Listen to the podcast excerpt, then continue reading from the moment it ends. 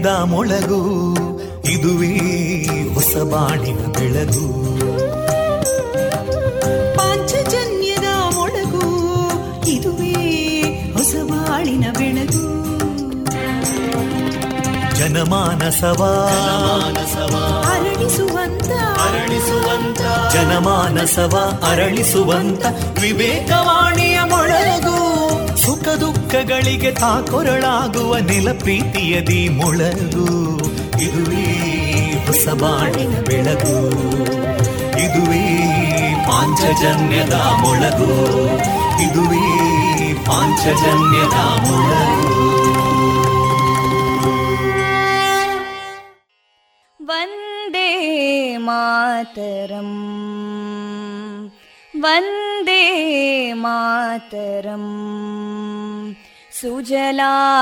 सुफलां मलयज शीतलां सस्यश्यामलां मातरं वन्दे मातरम्। शुभ्रज्योत्स्ना पुलकितयामिनीं पुल्लकुसुमिता ध्रुमदळशोभिनीं सुहासिनीं सुमधुरभाषिणीं सुखदां वरदां मातरम् वन्दे मातरम् कोटिकोटिकण्ठा कलकलनिनादकराले कोटिकोटिभुजैदृता करकलवाले अबलां केनो मायेतो बले बहुबलधारिणीं नमामि तारिणीं रिपुदलवारिणी मातरम् वन्दे मातरम् तुमि विद्या तुमि धर्मा तुमि हृदि तुमि मर्मा त्वं हि प्राणा शरीरे बाहुते तुमि मा शक्ति हृदये तुमि मा भक्ति तोमारयी प्रतिमा गडी मन्दिरे मन्दिरे वन्दे मातरम्। त्वं हि दुर्गा दशप्रहरणधारिणीं कमलां कमलदलविहारिणीं वाणीं विद्यादायिनीं नमामि त्वां नमामि कमलाम् अमलामतुलां सुजलां सुफलां मातरम् वन्दे मातरम् श्यामलां सरलां सुस्मितां भूषितां धरणीं भरणीं मातरम् वन्दे मातरम् वन्दे मातरम्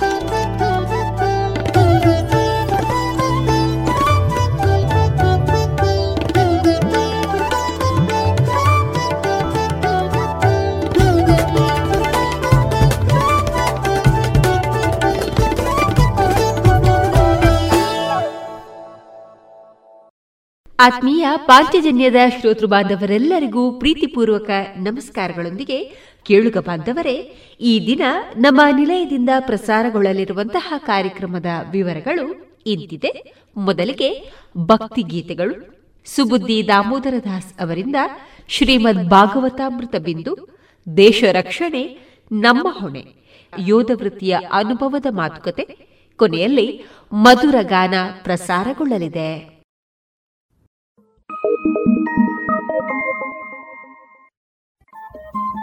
ರೇಡಿಯೋ ಪಾಂಚಜನ್ಯ ತೊಂಬತ್ತು ಬಿಂದು ಎಂಟು ಎಫ್ಎಂ ಸಮುದಾಯ ಬಾನುಲಿ ಕೇಂದ್ರ ಪುತ್ತೂರು. ಇದು ಜೀವ ಜೀವದ ಸ್ವರ ಸಂಚಾರ.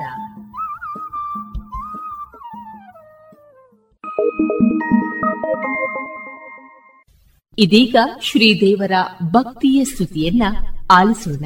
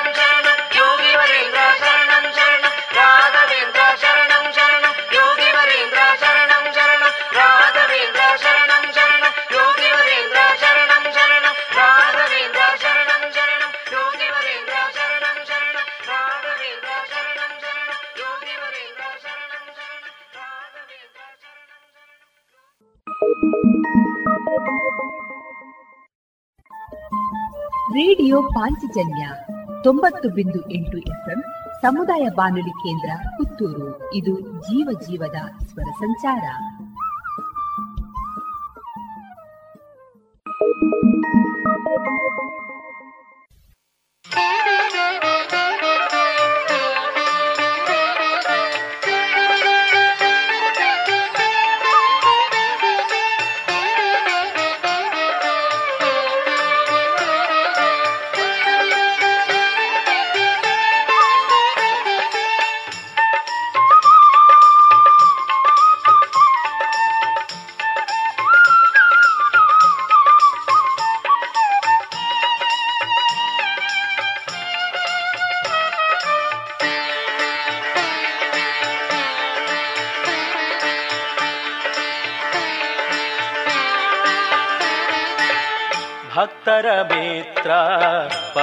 ಪವಿತ್ರ ಭಕ್ತರ ಮಿತ್ರ ಪರಮ ಪವಿತ್ರ ಹೇ ಶುಭಗಾತ್ರ ಕಾರುಣ್ಯ ನೇತ್ರ ಹೇ ಶುಭಗಾತ್ರ ಕಾರುಣ್ಯ ನೇತ್ರ ಜಯ ಜಯ ಜಯ ಜಯ ಶ್ರೀ ರಾಘವೇಂದ್ರ ಜಯ ಜಯ ಜಯ ಜಯ ಗುರು ರಾಘವೇಂದ್ರ ಜಯ ಜಯ ಜಯ ಜಯ ಶ್ರೀ ರಾಘವೇಂದ್ರ जय जय जय जय गुरु राघवेन्द्र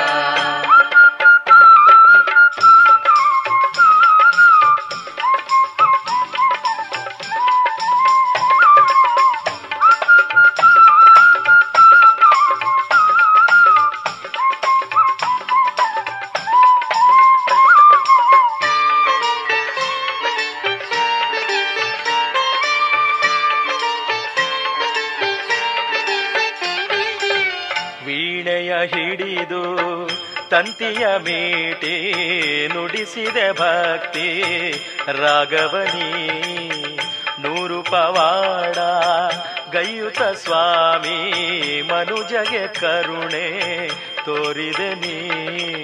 ಕುರುಡಗೆ ಕಣ್ಣು ನೀಡಿದೆ ನೀನು, ಹೇ ಕಲಿಯುಗದ ಕಾಮಧೇನು.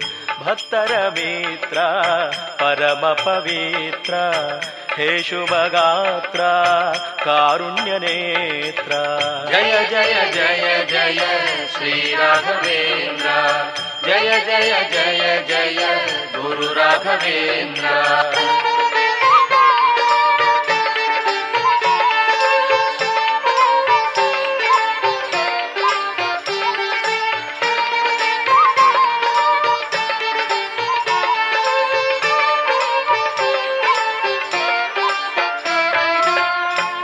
ವೇದಶಾಸ್ತ್ರದ ತಿರುಳನು ನೀನು ಲೋಕಕ್ಕೆ ತಿಳಿಸಿ ಪಾಲಿಸಿದೆ. ಮನಸನು ಕವಿದ ಇರುಳನು ನೀಗಿ ಜ್ಞಾನದ ಜ್ಯೋತಿಯ ಬೆಳಗಿಸಿದೆ. ಅಕ್ಷರ ಅರಿಯದ ಪಾಮರನನ್ನು ಪಂಡಿತನಾಗಿ ಮಾಡಿಸಿದೆ.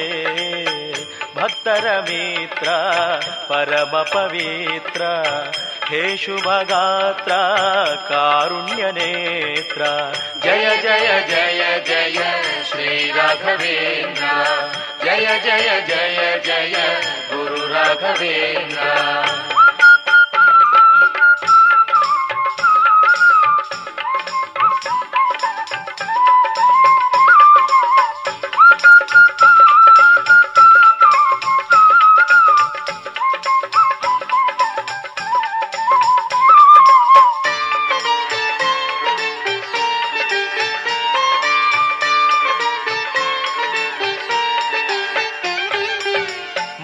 ಮಾಂಸವ ತಂದು ಅರ್ಪಿಸಿದಾಗ ಸ್ವೀಕಾರಗೈದೆ ಫಲ ಮಾಡಿ. ಅಹಂಕಾರದ ಅಗ್ನಿಯಾರಿಸಿ ಅವನಲ್ಲಿ ಭಕ್ತಿ ಮೂಡಿಸಿದೆ. ಹಸುವನು ನೀಗಿದ ಕಂದನಿಗೆ ಪ್ರಾಣವ ಮತ್ತೆ ನೀ ತಂದೆ. ಭಕ್ತರ ಮಿತ್ರ ಪರಮ ಪವಿತ್ರ ಹೇ ಶುಭಗಾತ್ರ ಕಾರುಣ್ಯ ನೇತ್ರ ಜಯ ಜಯ ಜಯ ಜಯ ಶ್ರೀ ರಾಘವೇಂದ್ರ ಜಯ ಜಯ ಜಯ ಜಯ ಗುರು ರಾಘವೇಂದ್ರ ಜಯ ಜಯ ಜಯ ಜಯ ಶ್ರೀ ರಾಘವೇಂದ್ರ जय जय जय जय गुरु राघवेन्द्र जय जय जय जय राघवेन्द्र जय जय जय जय राघवेन्द्र जय जय जय जय राघवेन्द्र जय जय जय जय राघवेन्द्र जय जय जय जय राघवेन्द्र जय जय जय जय राघवेन्द्र जय जय जय जय राघवेन्द्र जय जय जय जय राघवेन्द्र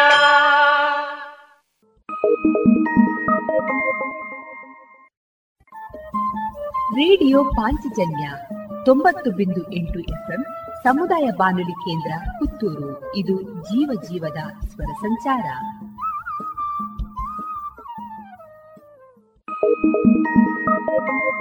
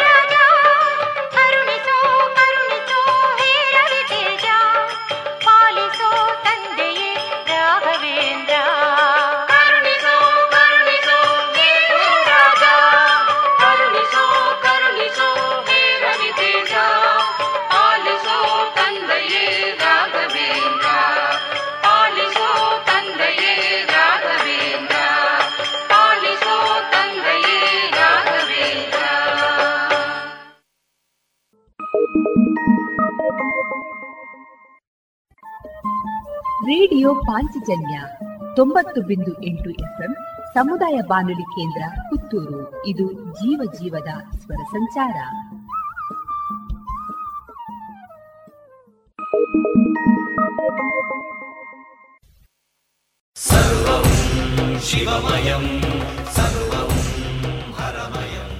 ಪುತ್ತೂರು ಸೀಮಾಧಿಪತಿ ಶ್ರೀ ಮಹಾಲಿಂಗೇಶ್ವರ ದೇವರ ಸನ್ನಿಧಾನದಲ್ಲಿ ಮಹಾಶಿವರಾತ್ರಿ ಪ್ರಯುಕ್ತ ಶಿವಾರ್ಪಣಂ ಸಾಂಸ್ಕೃತಿಕ ಕಾರ್ಯಕ್ರಮ. ಇದೆ ಫೆಬ್ರವರಿ ಹದಿನೆಂಟು ಪೂರ್ವಾಹ್ನದಿಂದ.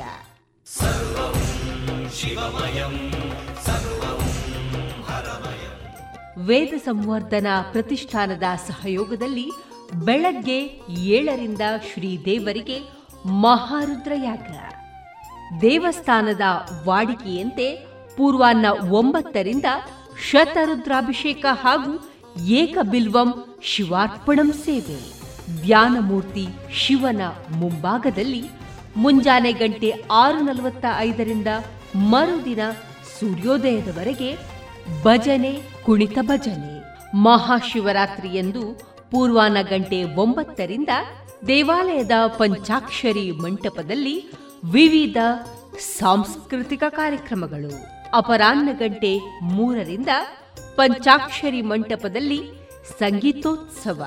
ಸಂಜೆ ಗಂಟೆ ಐದು ಮೂವತ್ತರಿಂದ ಪಂಚಾಕ್ಷರಿ ಮಂಟಪದಲ್ಲಿ ನೃತ್ಯೋತ್ಸವ.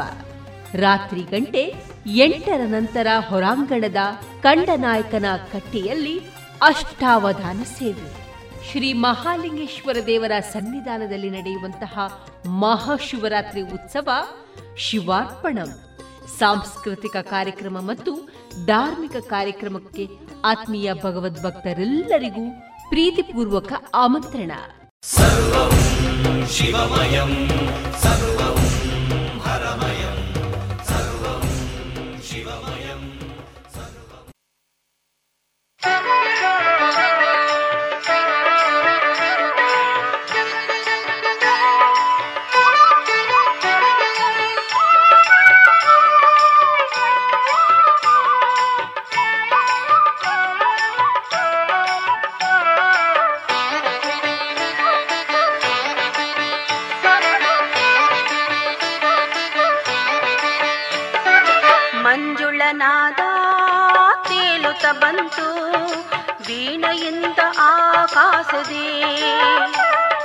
ಮಂಜುಳನಾದ ತೇಲುತ ಬಂತು ವೀಣೆಯಿಂದ ಆಕಾಶದೇ.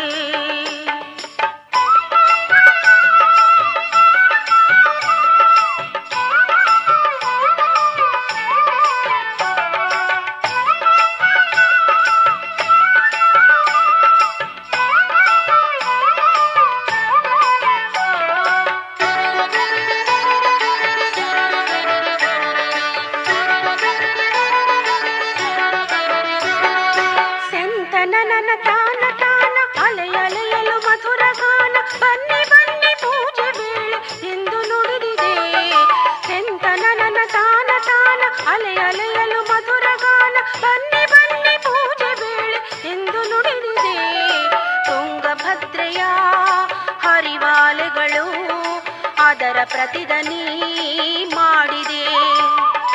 ತುಂಗಭದ್ರೆಯ ಹರಿವಾಲೆಗಳು ಅದರ ಪ್ರತಿದನಿ ಮಾಡಿದೆ. ಮಂಜುಳನಾದ ತೇಲುತ ಬಂತು ವೀಣೆಯಿಂದ ಆಕಾಶದೇ ಮಂಜುಳನಾದ ತೇಲುತ ಬಂತು ವೀಣೆಯಿಂದ ಆಕಾಶದೇ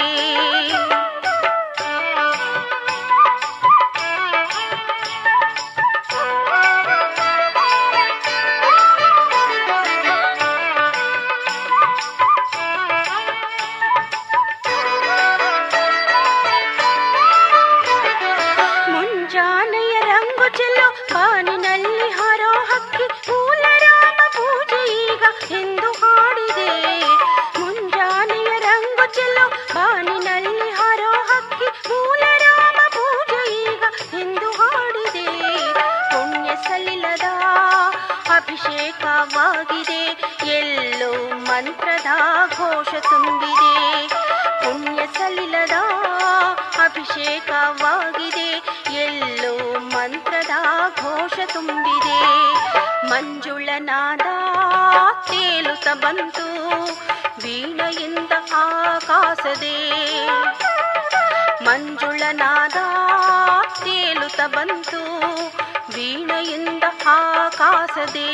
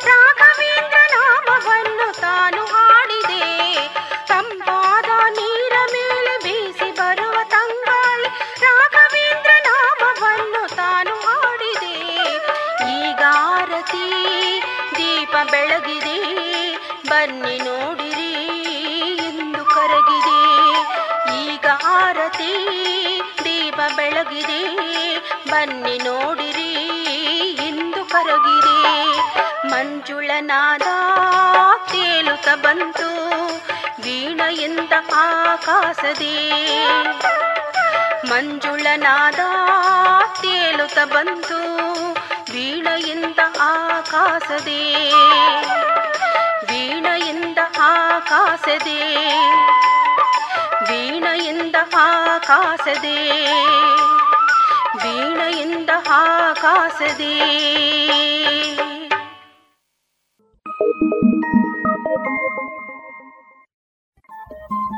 ರೇಡಿಯೋ ಪಾಂಚಜನ್ಯ ತೊಂಬತ್ತು ಬಿಂದು ಎಂಟು ಎಫ್ಎಂ ಸಮುದಾಯ ಬಾನುಲಿ ಕೇಂದ್ರ ಪುತ್ತೂರು. ಇದು ಜೀವ ಜೀವದ ಸ್ವರ ಸಂಚಾರ.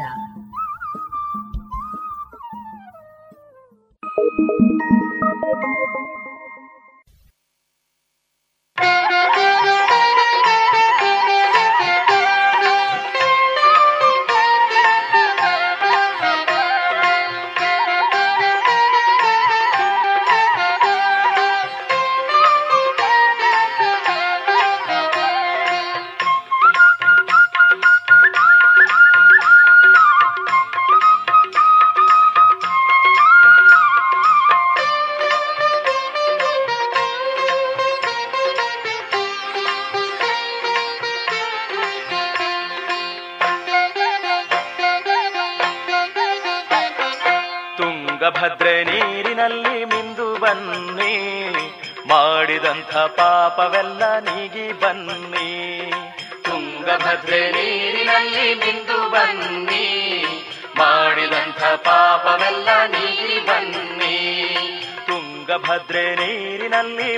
ಬನ್ನಿ ಮಾಡಿದಂಥ ಪಾಪವೆಲ್ಲ ನೀಗಿ ಬನ್ನಿ. ತುಂಗಭದ್ರೆ ನೀರಿನಲ್ಲಿ ಮಿಂದು ಬನ್ನಿ ಮಾಡಿದಂಥ ಪಾಪವೆಲ್ಲ ನೀಗಿ ಬನ್ನಿ.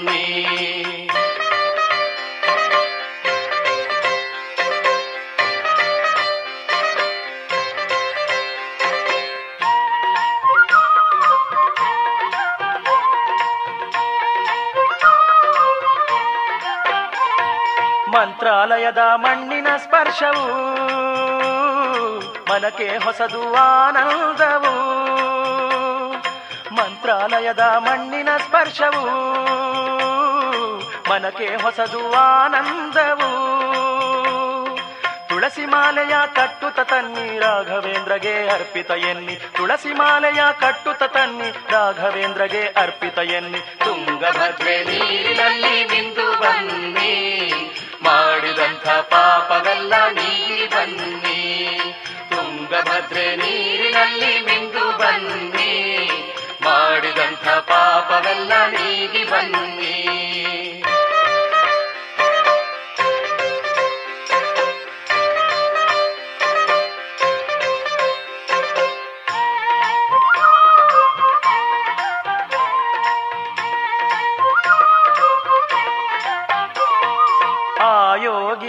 ರಾಜನ ಹೆಸರ ಹಾಡಿರಿ, ಆ ಪುಣ್ಯ ತೇಜನ ಜಪವ ಮಾಡಿರಿ, ಆ ಯೋಗಿ ರಾಜನ ಹೆಸರ ಹಾಡಿರಿ, ಆ ಪುಣ್ಯ ತೇಜನ ಜಪವ ಮಾಡಿರಿ, ಮನದಿ ಕೆಟ್ಟ ಯೋಚನೆ ನೀಗಿರಿ, ಶುದ್ಧ ಹೃದಯದೇ ಅರ್ಚನೆ ಮಾಡಿರಿ.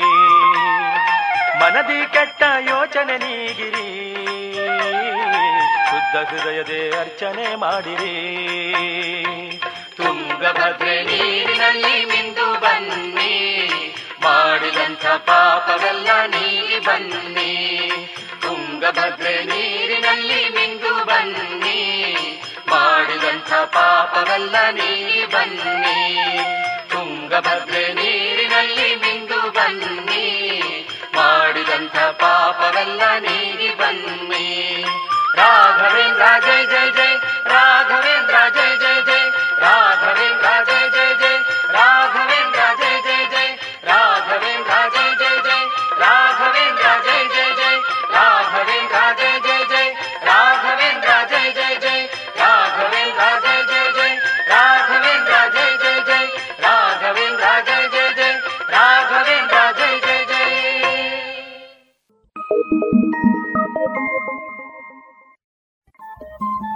ರೇಡಿಯೋ ಪಾಂಚಜನ್ಯ ತೊಂಬತ್ತು ಬಿಂದು ಎಂಟು ಎಫ್ಎಂ ಸಮುದಾಯ ಬಾನುಲಿ ಕೇಂದ್ರ ಪುತ್ತೂರು. ಇದು ಜೀವ ಜೀವದ ಸ್ವರ ಸಂಚಾರ.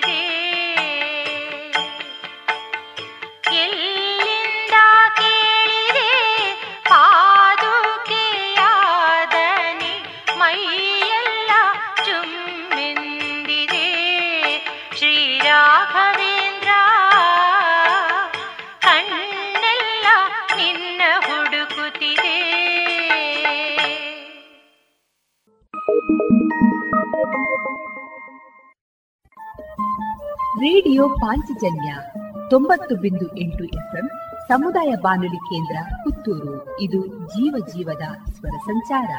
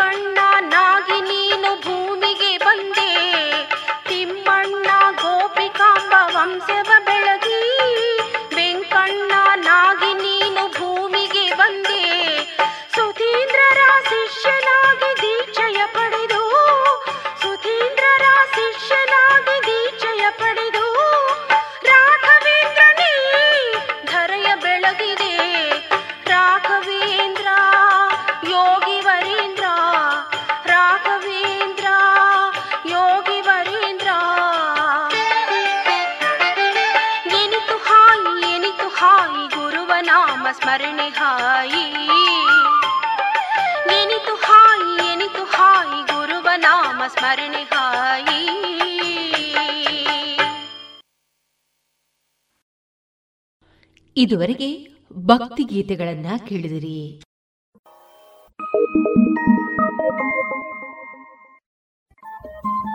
ರೇಡಿಯೋ ಪಾಂಚಜನ್ಯ ತೊಂಬತ್ತು ಬಿಂದು ಎಂಟು ಎಫ್ಎಂ ಸಮುದಾಯ ಬಾನುಲಿ ಕೇಂದ್ರ ಪುತ್ತೂರು. ಇದು ಜೀವ ಜೀವದ ಸ್ವರ ಸಂಚಾರ.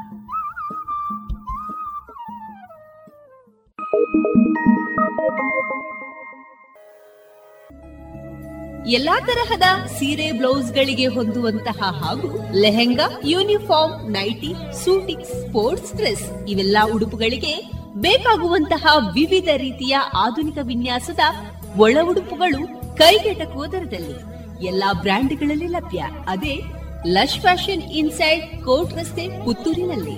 ಇದೀಗ ನೂತನವಾಗಿ ಶೀಘ್ರದಲ್ಲೇ ಲೋಕಾರ್ಪಣೆಗೊಳ್ಳಲಿರುವ GL one mall main road ಪುತ್ತೂರಿನಲ್ಲಿ. ನಮ್ಮ ಎಲ್ಲಾ ಗ್ರಾಹಕರ ಸಹಕಾರದ ಮೇರೆಗೆ ಎರಡನೇ ಶಾಖೆ ಶುಭಾರಂಭಗೊಳ್ಳಲಿದೆ. ಇನ್ನೂ ಹೆಚ್ಚಿನ ವಿಶಿಷ್ಟ ಶೈಲಿಯೊಂದಿಗೆ.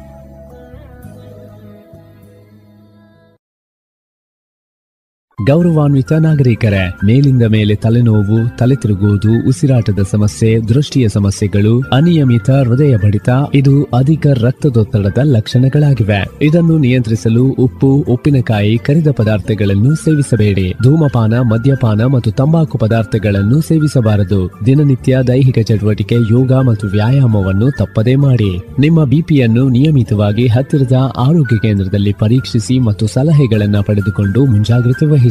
ಇದು ಜಿಲ್ಲಾ ಎನ್ಸಿಡಿ ವಿಭಾಗ ಆರೋಗ್ಯ ಇಲಾಖೆ ದಕ್ಷಿಣ ಕನ್ನಡ ಜಿಲ್ಲೆ ಇವರ ಪ್ರಕಟಣೆ.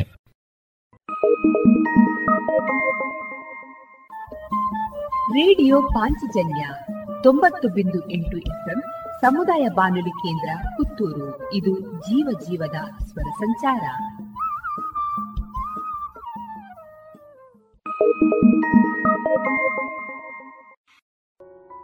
ಇನ್ನು ಮುಂದೆ ಕೇಳಿ ಶ್ರೀಮದ್ ಭಾಗವತಾಮೃತ ಬಿಂದು. ವಾಚಿಸುವವರು ಸುಬುದ್ದಿ ದಾಮೋದರ ದಾಸ್. ಈ ಕಾರ್ಯಕ್ರಮದ ಪ್ರಸ್ತುತಿ ಇಸ್ಕಾನ್ ಶ್ರೀ ಶ್ರೀ ರಾಧಾ ಗೋವಿಂದ ಮಂದಿರ, ಮಂಗಳೂರು. ಹರೇ ಕೃಷ್ಣ. ಎಲ್ಲ ಕೇಳುಗರಿಗೂ ಶ್ರೀಮದ್ ಭಾಗವತದ ಅಧ್ಯಯನಕ್ಕೆ ಸ್ವಾಗತ.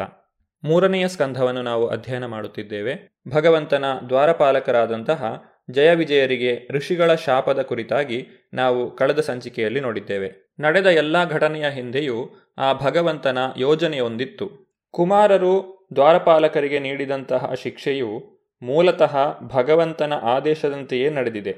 ಆ ಇಬ್ಬರು ದ್ವಾರಪಾಲಕರು ಒಂದು ರಾಕ್ಷಸ ವಂಶದಲ್ಲಿ ಜನ್ಮ ತಳೆಯುತ್ತಾರೆ. ಆದರೆ ಅವರು ತೀವ್ರ ಕ್ರೋಧದಿಂದ ಕೂಡಿದ ಏಕಾಗ್ರ ಚಿತ್ತದಿಂದ ಭಗವಂತನಲ್ಲಿ ದೃಢವಾಗಿ ಒಂದಾಗಿರುತ್ತಾರೆ. ಆದ್ದರಿಂದ ಕ್ಷಿಪ್ರದಲ್ಲಿಯೇ ಅವರು ಭಗವಂತನಲ್ಲಿಗೆ ಹಿಂದಿರುಗುತ್ತಾರೆ.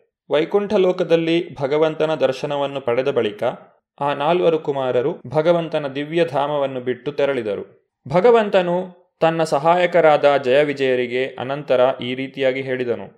ಮೊದಲು ಇಲ್ಲಿಂದ ಹೊರಡಿ, ಆದರೆ ಹೆದರಬೇಡಿ, ನಿಮಗೆ ಸಕಲ ಜಯವಾಗಲಿ. ಬ್ರಾಹ್ಮಣರ ಶಾಪವನ್ನು ಇಲ್ಲವಾಗಿಸುವ ಸಾಮರ್ಥ್ಯ ನನ್ನಲ್ಲಿ ಇದ್ದರೂ ನಾನು ಹಾಗೆ ಮಾಡುವುದಿಲ್ಲ. ಅದರ ಬದಲಿಗೆ ಅದಕ್ಕೆ ನನ್ನ ಒಪ್ಪಿಗೆ ಇದೆ.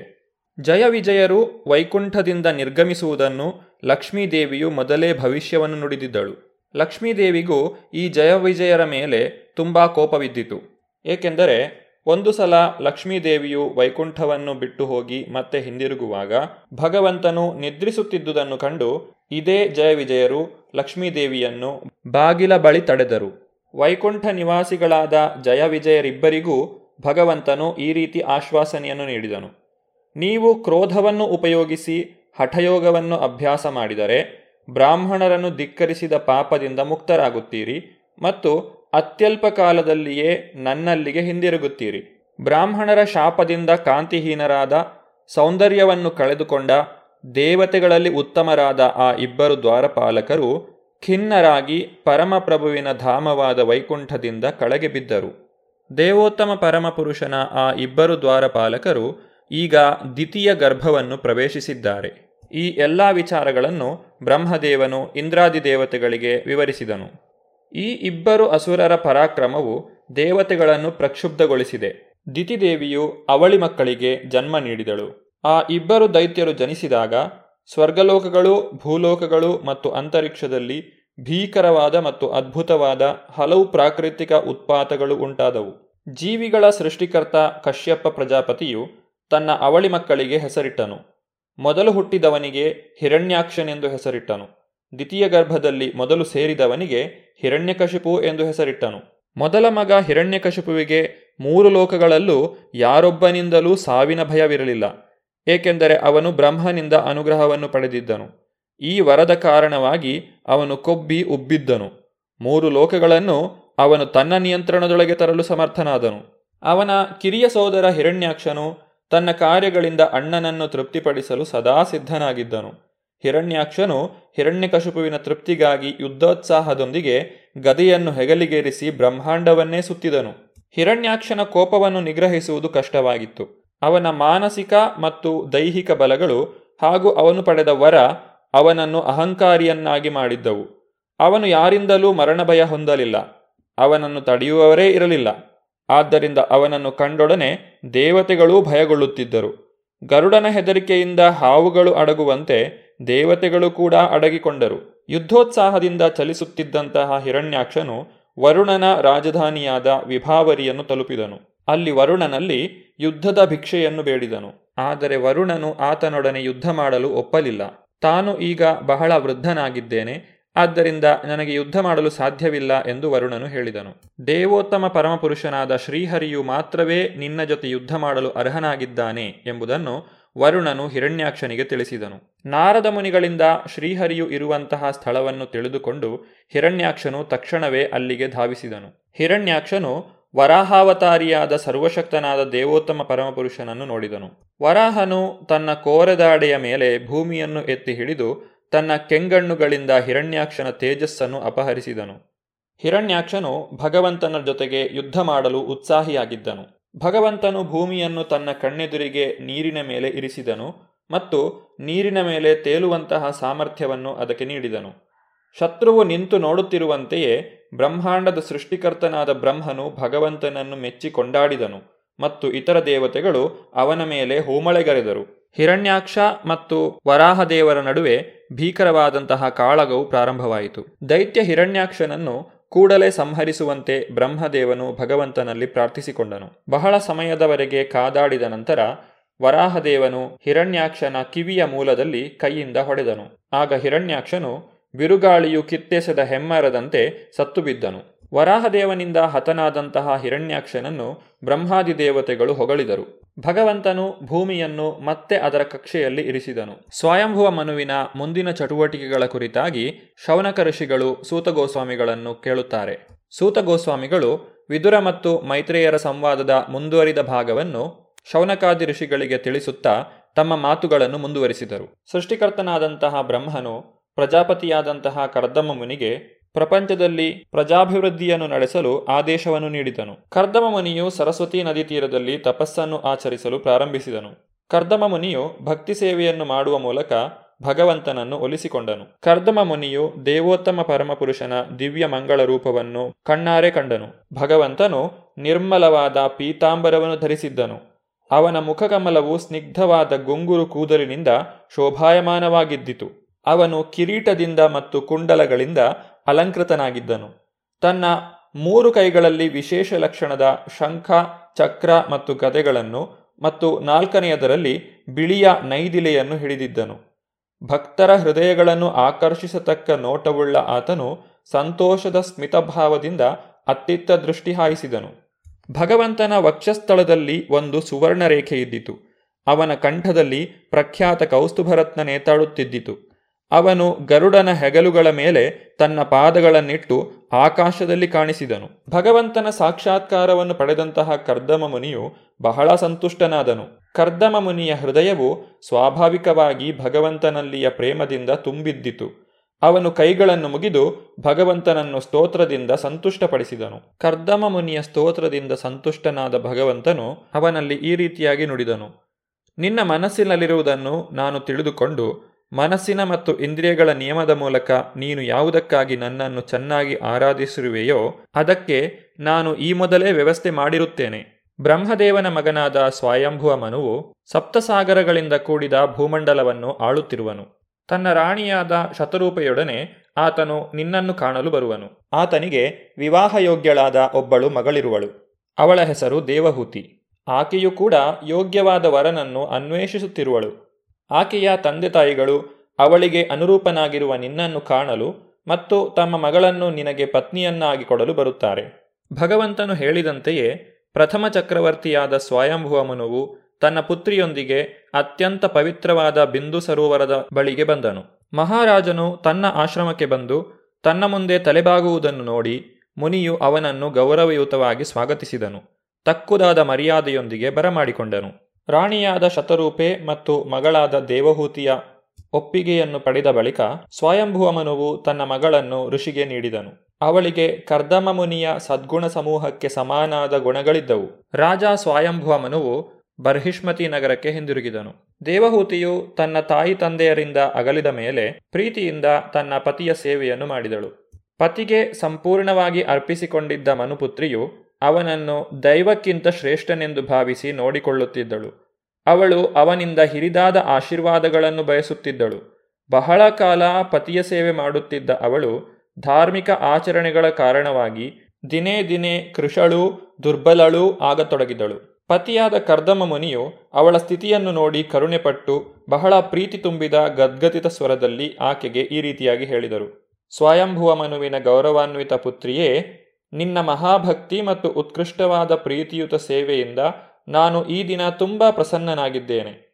ದೇಹಧಾರಿಗಳಿಗೆ ದೇಹವು ಅತ್ಯಂತ ಪ್ರಿಯವಾದದ್ದು. ನನ್ನ ಸೇವೆಗಾಗಿ ಅಂತಹ ದೇಹವನ್ನು ಕೂಡ ನೀನು ನಿರ್ಲಕ್ಷಿಸಿರುವುದನ್ನು ಕಂಡು ನಾನು ವಿಸ್ಮಿತನಾಗಿದ್ದೇನೆ. ನನ್ನದೇ ಆದ ನಿಷ್ಠುರವಾದ ಧಾರ್ಮಿಕ ಜೀವನ, ಧ್ಯಾನ ಮತ್ತು ಕೃಷ್ಣ ಪ್ರಜ್ಞೆಯನ್ನು ಸಾಧಿಸುವಲ್ಲಿ ನಾನು ಭಗವಂತನ ಆಶೀರ್ವಾದವನ್ನು ಪಡೆದಿದ್ದೇನೆ. ಭಯ ಮತ್ತು ಶೋಕಗಳಿಂದ ಮುಕ್ತವಾದ ಈ ಸಿದ್ಧಿಗಳನ್ನು ನೀನಿನ್ನೂ ಅನುಭವಿಸಿಲ್ಲವಾದರೂ ನನ್ನ ಸೇವೆಯಲ್ಲಿ ನೀನು ತೊಡಗಿದ್ದ ಕಾರಣ ಆ ಎಲ್ಲಾ ಸಿದ್ಧಿಗಳನ್ನು ನಾನು ನಿನಗೆ ಕೊಡುತ್ತೇನೆ. ನೀನೀಗ ಸುಮ್ಮನೆ ಅವುಗಳನ್ನು ನೋಡು. ಅವು ಎಷ್ಟು ಸುಂದರ ಎಂಬುದನ್ನು ತಿಳಿಯಲು ನಾನು ನಿನಗೆ ಅತೀಂದ್ರಿಯ ದೃಷ್ಟಿಯನ್ನು ನೀಡುತ್ತಿದ್ದೇನೆ. ನಂತರ ಕರ್ದಮ ಮುನಿಯು ತನ್ನ ಯೋಗಶಕ್ತಿಯನ್ನು ಬಳಸಿ ತಕ್ಷಣವೇ ಆಕಾಶಗಾಮಿಯಾದ ತನ್ನ ಇಚ್ಛಾನುಸಾರ ಚಲಿಸಬಲ್ಲ ಭವ್ಯ ಭವನವೊಂದನ್ನು ಸೃಷ್ಟಿಸಿದನು. ಒಂದು ಸಾವಿರ ಕನ್ಯೆಯರು ದೇವಹೂತಿಯ ಸೇವೆಯನ್ನು ಮಾಡಿದರು. ಕರ್ದಮ ದೇವಹೂತಿಯ ದಾಂಪತ್ಯದ ಫಲವಾಗಿ ಅವರಿಗೆ ಒಂಬತ್ತು ಮಂದಿ ಹೆಣ್ಣು ಮಕ್ಕಳು ಜನಿಸಿದರು. ಹತ್ತನೆಯ ಮಗನಾಗಿ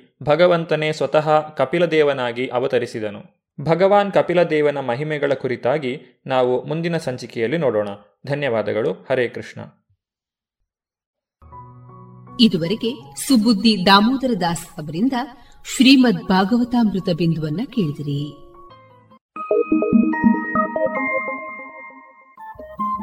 ರೇಡಿಯೋ ಪಾಂಚಜನ್ಯ ತೊಂಬತ್ತು ಬಿಂದು ಎಂಟು ಎಫ್ಎಂ ಸಮುದಾಯ ಬಾನುಲಿ ಕೇಂದ್ರ ಪುತ್ತೂರು. ಇದು ಜೀವ ಜೀವದ ಸ್ವರ ಸಂಚಾರ.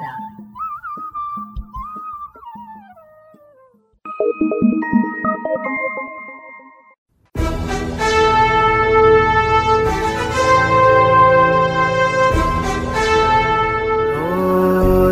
ದೇವ ದೇವಾನ, ಕೈ ಮುಗಿವೆ ನಮ್ಮನು ಕಾಯುವ ಸೈನ್ಯದ ಕಡೆಗೆ. ನಮ್ಮ ನೆಮ್ಮದಿಯ ಜೀವನಕ್ಕೆ ಕಾರಣರಾದ ವೀರ ಯೋಧರ ಬದುಕು ಹೇಗಿರುತ್ತೆ ಗೊತ್ತೇ? ಮಳೆ, ಚಳಿ, ಬಿಸಿಲೆನ್ನದೆ ಗಡಿ ಕಾಯುವ ಸೈನಿಕರ ನಿತ್ಯದ ಸವಾಲುಗಳೇನು ತಿಳಿದಿದೆಯಾ? ನಮ್ಮೂರಲ್ಲೇ, ಅಂದರೆ ಪುತ್ತೂರಿನವರೇ ಆದಂತಹ ಸೈನಿಕರ ಜೀವನಗಾಥೆಗಳನ್ನ ರೇಡಿಯೋ ಪಾಂಚಜನ್ಯದಲ್ಲಿ ಆಲಿಸುವ ಸುವರ್ಣ ಅವಕಾಶ. ದೇಶ ರಕ್ಷಣೆ, ನಮ್ಮ ಹೊಣೆ. ಪ್ರೇರಣಾದಾಯಕ ಸರಣಿ ಕಾರ್ಯಕ್ರಮ. ರಾತ್ರಿ ಹಗಲಿನ ಸನಸಾಟ, ನಮ್ಮಯ ರಕ್ಷಣೆ ಹಠ.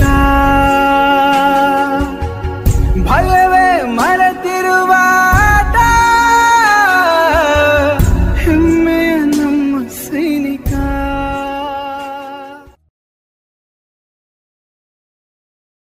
ಇದೀಗ ದೇಶ ರಕ್ಷಣೆ, ನಮ್ಮ ಹೊಣೆ. ಮೂವತ್ತ ಆರನೆಯ ಸರಣಿ ಕಾರ್ಯಕ್ರಮದಲ್ಲಿ ಶ್ರೀಯುತ ಯಶೋಧರ ಮುಕ್ರುಂಪಾಡಿ ಅವರ ಯೋಧ ವೃತ್ತಿಯ ಅನುಭವದ ಮಾತುಕತೆಯನ್ನ ಕೇಳೋಣ. ಶ್ರೀಯುತರನ್ನ ಸಂದರ್ಶಿಸುವವರು ಕೃತಿಕಾ ಸದಾಶಿವ. ಈ ಕಾರ್ಯಕ್ರಮದ ಸಂಯೋಜನೆ ಶ್ರೀಮತಿ ಶಂಕರ್ ಶರ್ಮಾ. ದೇಶ ರಕ್ಷಣೆ, ನಮ್ಮ ಹೊಣೆ. ಸರಣಿ ಕಾರ್ಯಕ್ರಮಕ್ಕೆ ರೇಡಿಯೋ ಪಾಂಚಜನ್ಯ ಕೇಳುಗರಿಗೆಲ್ಲ ಆತ್ಮೀಯ ಸ್ವಾಗತ. ನಾನು ಕೃತಿಕ ಸದಾಶಿವ.